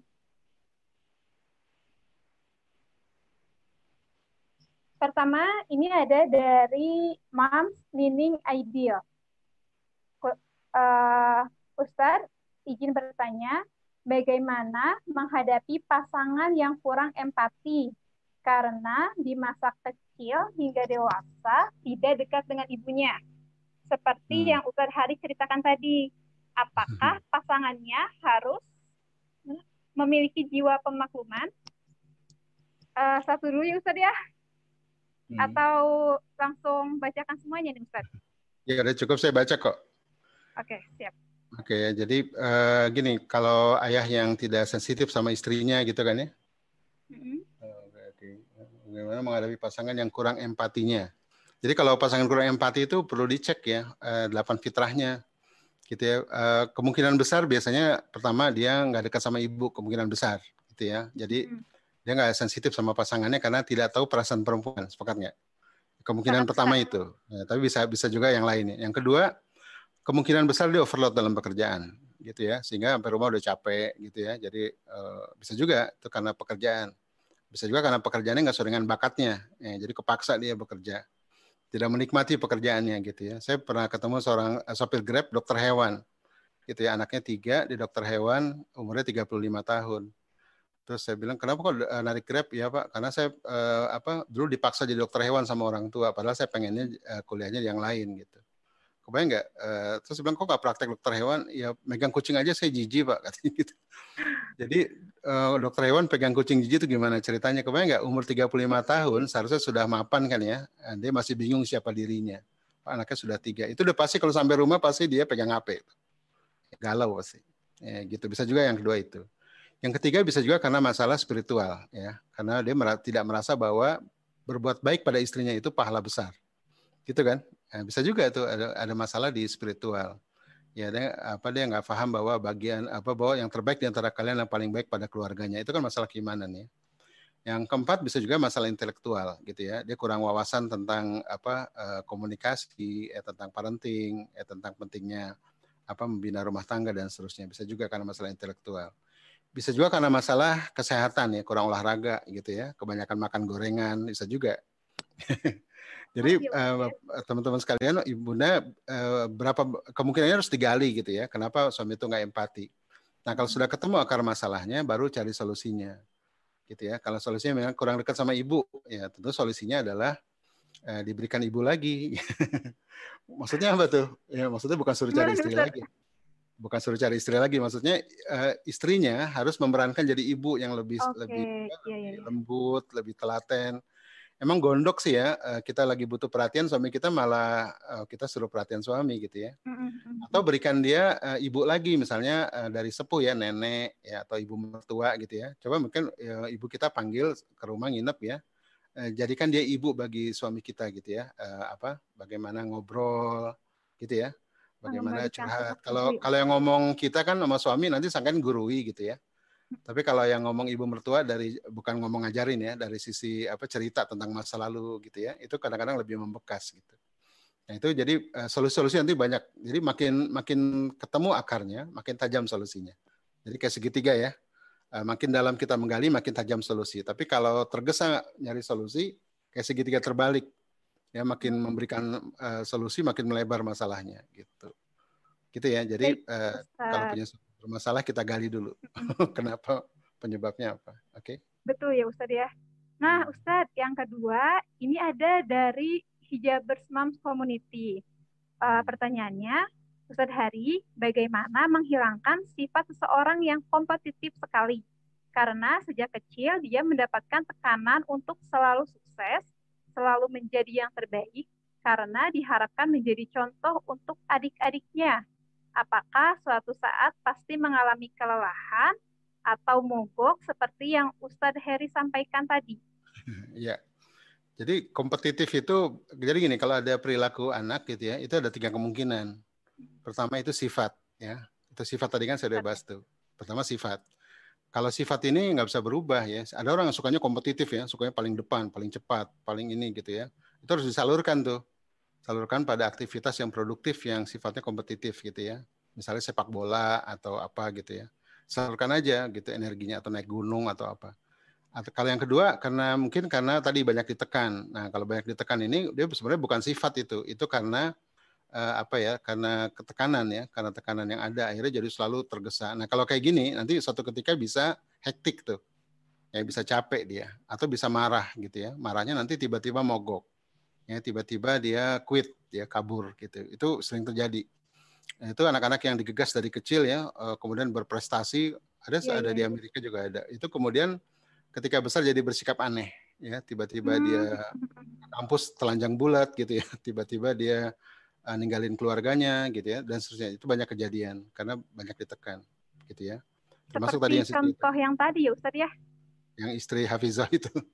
Eh, ya yang apa yang Yang- Aukarin Oh Ya, ya, gitu Karin nggak sih, bisa juga. bisa jadi ya. Bisa juga dia dulu banyak ditekan ya karena bapak ibunya Hmm. dokter ya, terus kemudian dia ditekan untuk uh, kompetitif berprestasi akademik tapi dia sebenarnya benci gitu kan.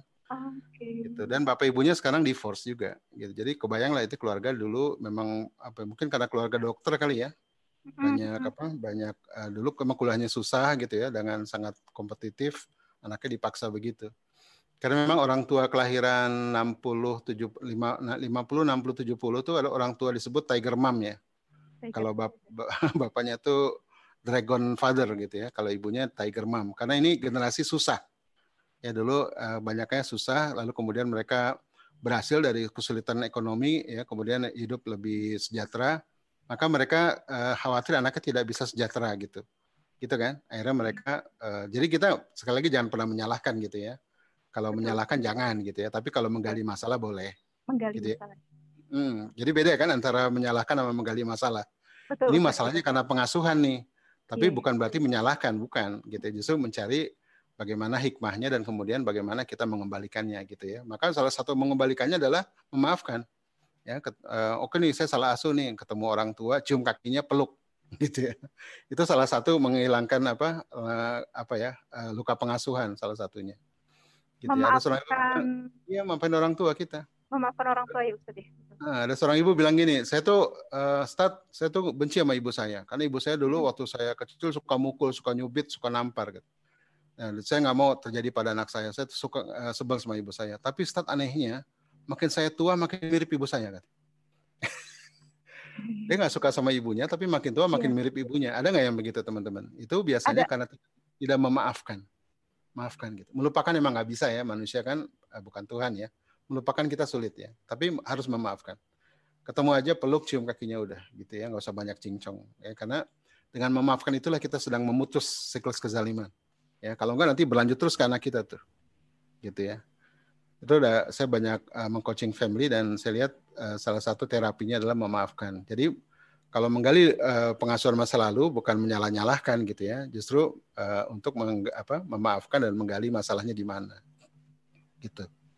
Ya nggak boleh dong kita nyalain orang tua kan, karena mereka memang Betul. pada masa pada generasi yang memang uh, ya have no idea to be Iya. kan mereka generasi kedua sejak perang pe- revolusi kan Betul. gitu ya orang tua kita dan mereka masih berpikirnya materi ekonomi ya kompetisi begitu ya akhirnya anaknya dipaksa nah ini muncullah generasi bukan saya kali ya generasi Mbak Eka dan teman-teman yang banyak cedera sebenarnya kan banyak cedera tapi ada harapan kembali ke fitrah gitu kan. Betul maka hari ini kan parenting penuh di mana-mana gitu ya. Karena ada Mm, kerinduan betul. orang gimana sih didik anak lebih baik kok? Saya nggak ngerasain ini dulu ya gitu ya. Tapi saya pengen jadi baik buat anak-anak saya begitu. Gitu kan. Maka saya punya harapan besar sama generasi kelahiran 80 90 ya. Karena ini generasi yang sebenarnya banyak banyak mengalami luka ya. Tapi sebenarnya mereka punya harapan ke depan gitu gitu karena mereka eh, berbeda zaman kan berbeda zaman ya mudah-mudahan oke Baik Ustadz, Eh, ini ada pertanyaan yang ketiga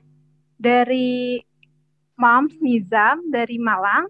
Apa perbedaan kedua hasanah dan uswah hasanah dalam mendidik anak? Karena terkait dengan tema tersebut dan kaitannya juga dengan perkembangan teknologi saat ini yang notabene anak dan orang tua sama-sama memiliki dan membutuhkan gawai karena tuntutan komunikasi pelajaran online, sekolah, dan lain-lain. Yang kadang sedikit jadi bumerang juga buat orang tua. Jazakallah Ustadz. oh ya Ini ya. Iya, kalau kalau uswa itu kalau saya lihat lebih kepada urusan spiritual ya. Uswa kan Rasulullah lakot kana lakum fi Rasulillah uswatun hasanah kan. Kalau kedua itu lebih kepada eh, apa ya? eh, menularkan peran ya, menularkan peran Hmm, gitu yang saya pahami begitu. Nah, jadi kalau kalau saya tadi ada empat unsur kan, ada fitrah, ada kitabullah, ada zaman, ada tempat kan. Gitu ya, ada empat unsur Iya. nih. Nah, kita kenapa kita dilahirkan di kenapa Eka Mbak Eka dilahirkan di zaman ini dengan segala macam teknologi gadget ya. Itu kan zaman ya, ya. nggak bisa di nggak bisa dipisahkan tuh Mbak Eka dari iya. gadget ya. Anak-anak kita juga nggak bisa dipisahkan. Ya, jadi uh, konsep fitrah ini tidak menolak zaman ya, tidak menolak zaman, tidak menolak ya. teknologi gitu ya. Tapi fitrah harus stabil, fitrahnya harus stabil mm-hmm. gitu ya. Karena kalau fitrahnya nggak stabil, teknologi itu jadi musuh semuanya, gitu ya. Teknologi jadi musuh, alam jadi musuh gitu kan. Sepakat nggak? ya Sepakat. kehidupan Sepakat masyarakat jadi musuh. Maka saya nggak dalam konsep fitrah nggak ada cerita anak salah gaul, yang ada salah asuh. Coba misalnya gini, kalau bakat anak kita tumbuh dengan baik ya, spiritualnya tumbuh dengan baik, dia pegang gadget, yang dibuka apa? Ya, yang dibuka apa? Mungkin dia misalnya bakatnya uh, pengen jadi ahli Quran ya, pasti yang dibuka apa? Situs-situs Quran kan? Iya, Situs Quran kan? Dia chatting sama ulama Quran, sepakat nggak? Ya, dia dia fokus hidupnya. Coba kalau fitrahnya nggak tumbuh, jangankan anak-anak, bapak-bapak aja itu kalau buka laptop yang dibuka gambar porno kan, karena galau. Apalagi anak-anak itu bapak-bapaknya nggak bisa nggak bisa mencegah tuh. Nah jadi eh, eh, kalau dalam konsep fitrah, fitrah yang tumbuh dengan paripurna itu, ya dia dia imun dia, ya seperti ikan hidup di laut tau ya. Ikan hidup di laut itu kan ikan hidup dia, bertahun-tahun berenam di air garam, di samudera luas nggak jadi asin badannya kan. Tapi kalau fitrahnya nggak tumbuh seperti ikan mati, cukup 2-3 hari di air garam untuk jadi ikan asin. Nah, maka dalam konsep fitrah ini, eh, zaman sama tempat ya, dimensi waktu, dimensi tempat, atau pergaulan, kehidupan, dan teknologi itu bukan musuh sebenarnya kalau fitrah kita tumbuh dengan baik. Gitu. Betul, betul. Kayak Rasulullah kan, Rasulullah 40 tahun di jahiliyah, kok nggak ya. KDRT Rasulullah? gitu Kok nggak zina Rasulullah gitu? Iya ya, kan Nabi ya, uswahnya apa uh, maksum ya dijaga Allah. Betul dijaga Allah. Tapi kan ada reasonnya kan ada ada dia kan basyarum mislukum dia manusia juga ya yang ada kemanusiaan itu tumbuh dengan baik fitrahnya itu terjaga nah itu bisa jadi uh, uswah buat kita nah gitu ya teman uh, bunda jadi konsep fitrah ini tidak menolak uh, lingkungan tidak menolak teknologi ya. Justru kita menguatkan cahaya di dalam. Gitu kan? Karena kaidahnya kan gini kegelapan hanya ada ketika tiada cahaya. Sepakat nggak? Kalau belajar fisika itu tahu deh, gitu kan? Hukum dasar fisika itu kan itu ya, kegelapan hanya ada ketika tiada cahaya. Nah, kalau cahaya itu anak-anak kita bercahaya dengan fitrahnya, dengan kitabullah, maka dia jadi siroju muniro justru kan, mencahayakan sekitarnya, bukan jadi bukan digila zaman, bukan jadi korban zaman, tapi justru yang jadi daiyah dia, yang menyeru kebenaran. Nah, kita berharap anak-anak kita jadi daiyah, gitu kan, yang memperbaiki zaman, bukan yang digila zaman, gitu ya. Maka uh, dalam pendidikan itu Eh, apa ya kita penting nanti secara tahapan ya. Kayak gadget tuh ada tahapannya juga loh. Bukan berarti wah kata Setari boleh nih. Enggak. Di bawah tujuh tahun itu kalau bisa jangan. Kalau bisa kalau perlu dipinjamkan aja sejam gitu ya. Itu pun didampingi. Itu di bawah tujuh tahun nah caranya gimana biar nggak kerajingan gadget? Ajak sering main keluar. Sepakat nggak? Anak-anak yang sering bermain di taman udah pasti nggak nggak nyari gadget. Anak yang nyari gadget itu kan karena bapak ibunya mati gaya kan? Males gitu ya nggak mau repot. Sepakat nggak? Tujuh sepuluh, tujuh sepuluh itu gadget uh, boleh ya, tapi untuk akses ilmu ya itu boleh. Akses dipinjamkan, jangan kepemilikan. Ya, tapi makanya di tujuh sepuluh itu cara terbaik didik anak tujuh sepuluh itu ngebolang, nggak ada cara lain. Napaktilah sejarah, backpacker ya. ke Turki, ya, ngebolang aja yang banyak. Itu tujuh sampai sepuluh ya, tadabur alam, termasuk ngafal Quran tuh dia di atas gunung semangat ya kalau ngafal Quran. gitu kan? Nah, jadi iya, tujuh sepuluh tuh ngepolang dia. Jadi semuanya berkesan nanti dalam jiwanya. Nanti dia melihat alam kan. Kenapa sih alam harus teratur? Ya karena memang kalau nggak teratur kacau kan. Maka nanti kenapa sih harus sholat? Ya karena memang sholat itu adalah keteraturan. Kalau kamu nggak sholat, ya nggak indah hidup kamu gitu ya. Jadi eh, apa ya patuh pada aturan itu karena kesadaran. Karena melihat dunia bekerja. Nah itu 7 sampai 10. Maka harus banyak ngebolang. Oke. Okay? Nah 11 sampai 14 kalau sudah cinta sama sadar, 11 14 baru ditempa ya di tempat di kehidupan ya jadikan proyek dakwah proyek bisnis gitu ya disibukkan dengan kebaikan dulu saya juga waktu pernah muda saya tanya sama Murobi saya kan eh, Ustaz kenapa sih kalau uh, pulang uh, kalau Liko itu semangat pulang dari Liko kok nggak semangat lagi ya, kata Ustaz saya sibukkan dengan kebaikan gitu udah akhirnya sejak itu saya selalu menyibukkan diri dengan kebaikan gitu ya dengan cahaya maka nanti kegelapan jadi sirna ya saya nikah umur 23 saya kuliah di tiga tempat gitu ya. Terus kemudian saya aktif di bisnis dan seterusnya. Jadi sibukannya dengan kebaikan. Maka kita nggak akan sempat untuk berpikir keburukan, gitu kan? Salah satunya itu. Nah itu teman-teman mudah-mudahan bisa manfaat. Oke, satu pertanyaan lagi paling Ustadz nggak apa-apa? Ya. Ini digabung saya. saja. sampai uh, besok. Dari dari Ibnu Gufron dan Fikri. Izin bertanya Ustadz, bagaimana untuk menjaga fitrah anak untuk bergerak, bermain, dan bersosialisasi dengan teman-temannya dalam situasi yang mengharuskan di rumah saja? Sedangkan di rumah pun tantangannya adalah gadget dan televisi sebagai alternatif. Mohon ilmunya ya. Ustadz. Lalu di sini ya. ada lagi, apakah anak sebaiknya dimasukkan PAUD dan TK atau sebaiknya dibiarkan main-main dulu sampai usia 7 tahun? Oke. Okay. Ini uh, untuk di bawah tujuh tahun ya, di bawah tujuh tahun memang ya, uh, di masa pandemi ini yang paling terpukul tuh dua kelompok usia ya, kelompok usia dini di bawah tujuh sama tujuh sepuluh ini paling terpukul karena mereka memang harus uh, interaksi kan, harus interaksi di, di luar. Nah saran saya gini, uh, walaupun anak-anak di bawah tujuh tahun tidak bisa terlalu jauh, tapi kan kita bisa berkebun ya, masak bersama, banyak kok hal-hal yang, yang sifatnya kegiatan rumah gitu ya bikin apa sama ayah gitu ya, merakit apa gitu ya, bikin kolam renang dari plastik atau apa. Jadi sibukkan dengan aktivitas bergerak sebenarnya gitu ya. Itu sebenarnya bisa kok. Eh, masak bersama aja seru kok sama ibu sama ayah gitu ya. Nah kita kadang-kadang memang uh, tidak merencanakan itu problemnya. Jadi kalau saran saya sebaiknya di awal pekan lepas libur tuh kita merencanakan atau pas malam anak-anak tidur sama istri kita rencanakan. Kira-kira minggu ini kegiatannya apa ya bunda gitu ya. Kita rencanakan sampai detail ya gitu ya misalnya masak bersama camping di halaman gitu ya berkebun ah iya iya iya kan banyak hal sebenarnya ya yeah. Iya. um, apa green day green day itu misalnya membereskan lemari ya dari apa yang nggak kepake kalau bisa jualan depan rumah jualan misalnya atau tetangga di kompleks saja nggak usah jauh-jauh jadi sebenarnya banyak hal yang bisa kita lakukan gitu ya uh, cuma kadang-kadang kita kan mati gaya tuh karena tahunya yang namanya belajar itu ya sekolah itu. Betul, betul sekali Ustaz. Betul. Padahal ada delapan fitrah loh tadi ya, delapan fitrah. Ngobrol aja tuh sudah menumbuhin fitrah, berkisah numbuhin fitrah gitu ya. E, ketika azan memeluk anak gitu ya, itu juga menumbuhkan fitrah. Jadi bukan berarti azan anak disuruh sholat. Kalau di bawah tujuh tahun bukan disuruh sholat, azan itu dipeluk gitu. Ya kan, dipeluk sini nak sama bunda nak, ya kita masuk surga ya nak, sama ayah sama sama bunda sama abi ya nak. Ya doain kita semua ya nak. Itu anak-anak kayak apa tuh? Kebayang nggak? Ya bayangkan uh, imaji dia berkembang sampai dewasa dia akan ingat saya tiap sholat tuh dulu tiap azan saya dipeluk umi. Tiap azan saya wahabi itu tersenyum cerah wajahnya dan saya digenggam tangan saya ke masjid. Itu kan terkesan sepanjang hidup tuh. Sepakat nggak Nah itu pendidikan namanya. Ya, jadi pendidikan tuh nggak bukan berarti banyak banyak too much teaching, banyak diajarin, duduk diam, apa ya besok belajar apa ya, bukan itu. Yang ada aja mandi hujan mandi hujan di luar rumah gitu ya. Kadang-kadang gitu bikin kandang ayam gitu ya. Saya kadang-kadang sama anak-anak ke pasar mau beli apa tiba-tiba tertarik sama ayam pulang bawa ayam. Akhirnya beli kandang atau bikin kandang piara ayam sampai gede ayamnya.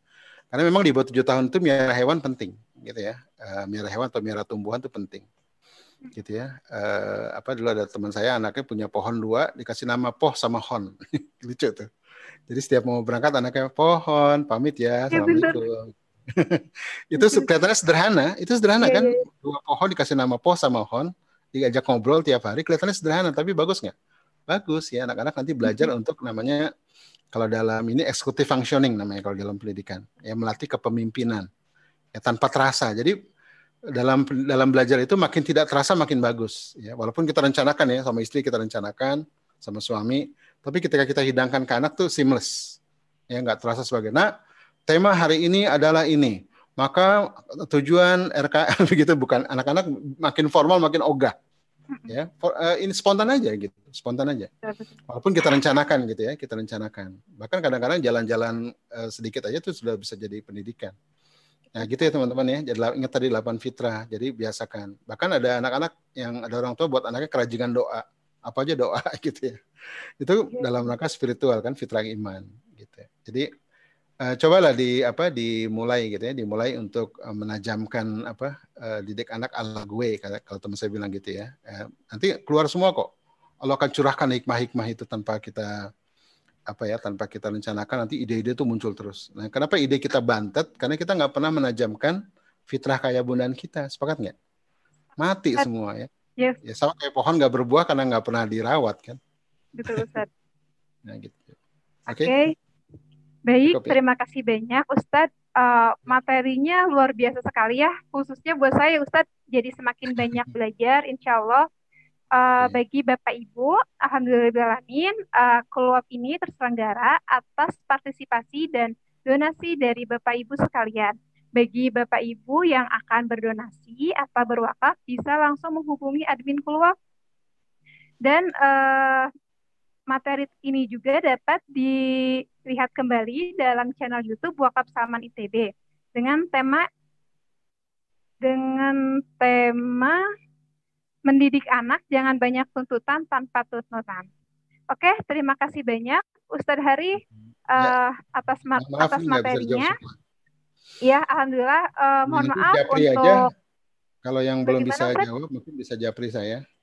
Baik. Ya, uh, saya mohon maaf. Kirim nomor saya. Baik Ustadz, baik, baik, baik.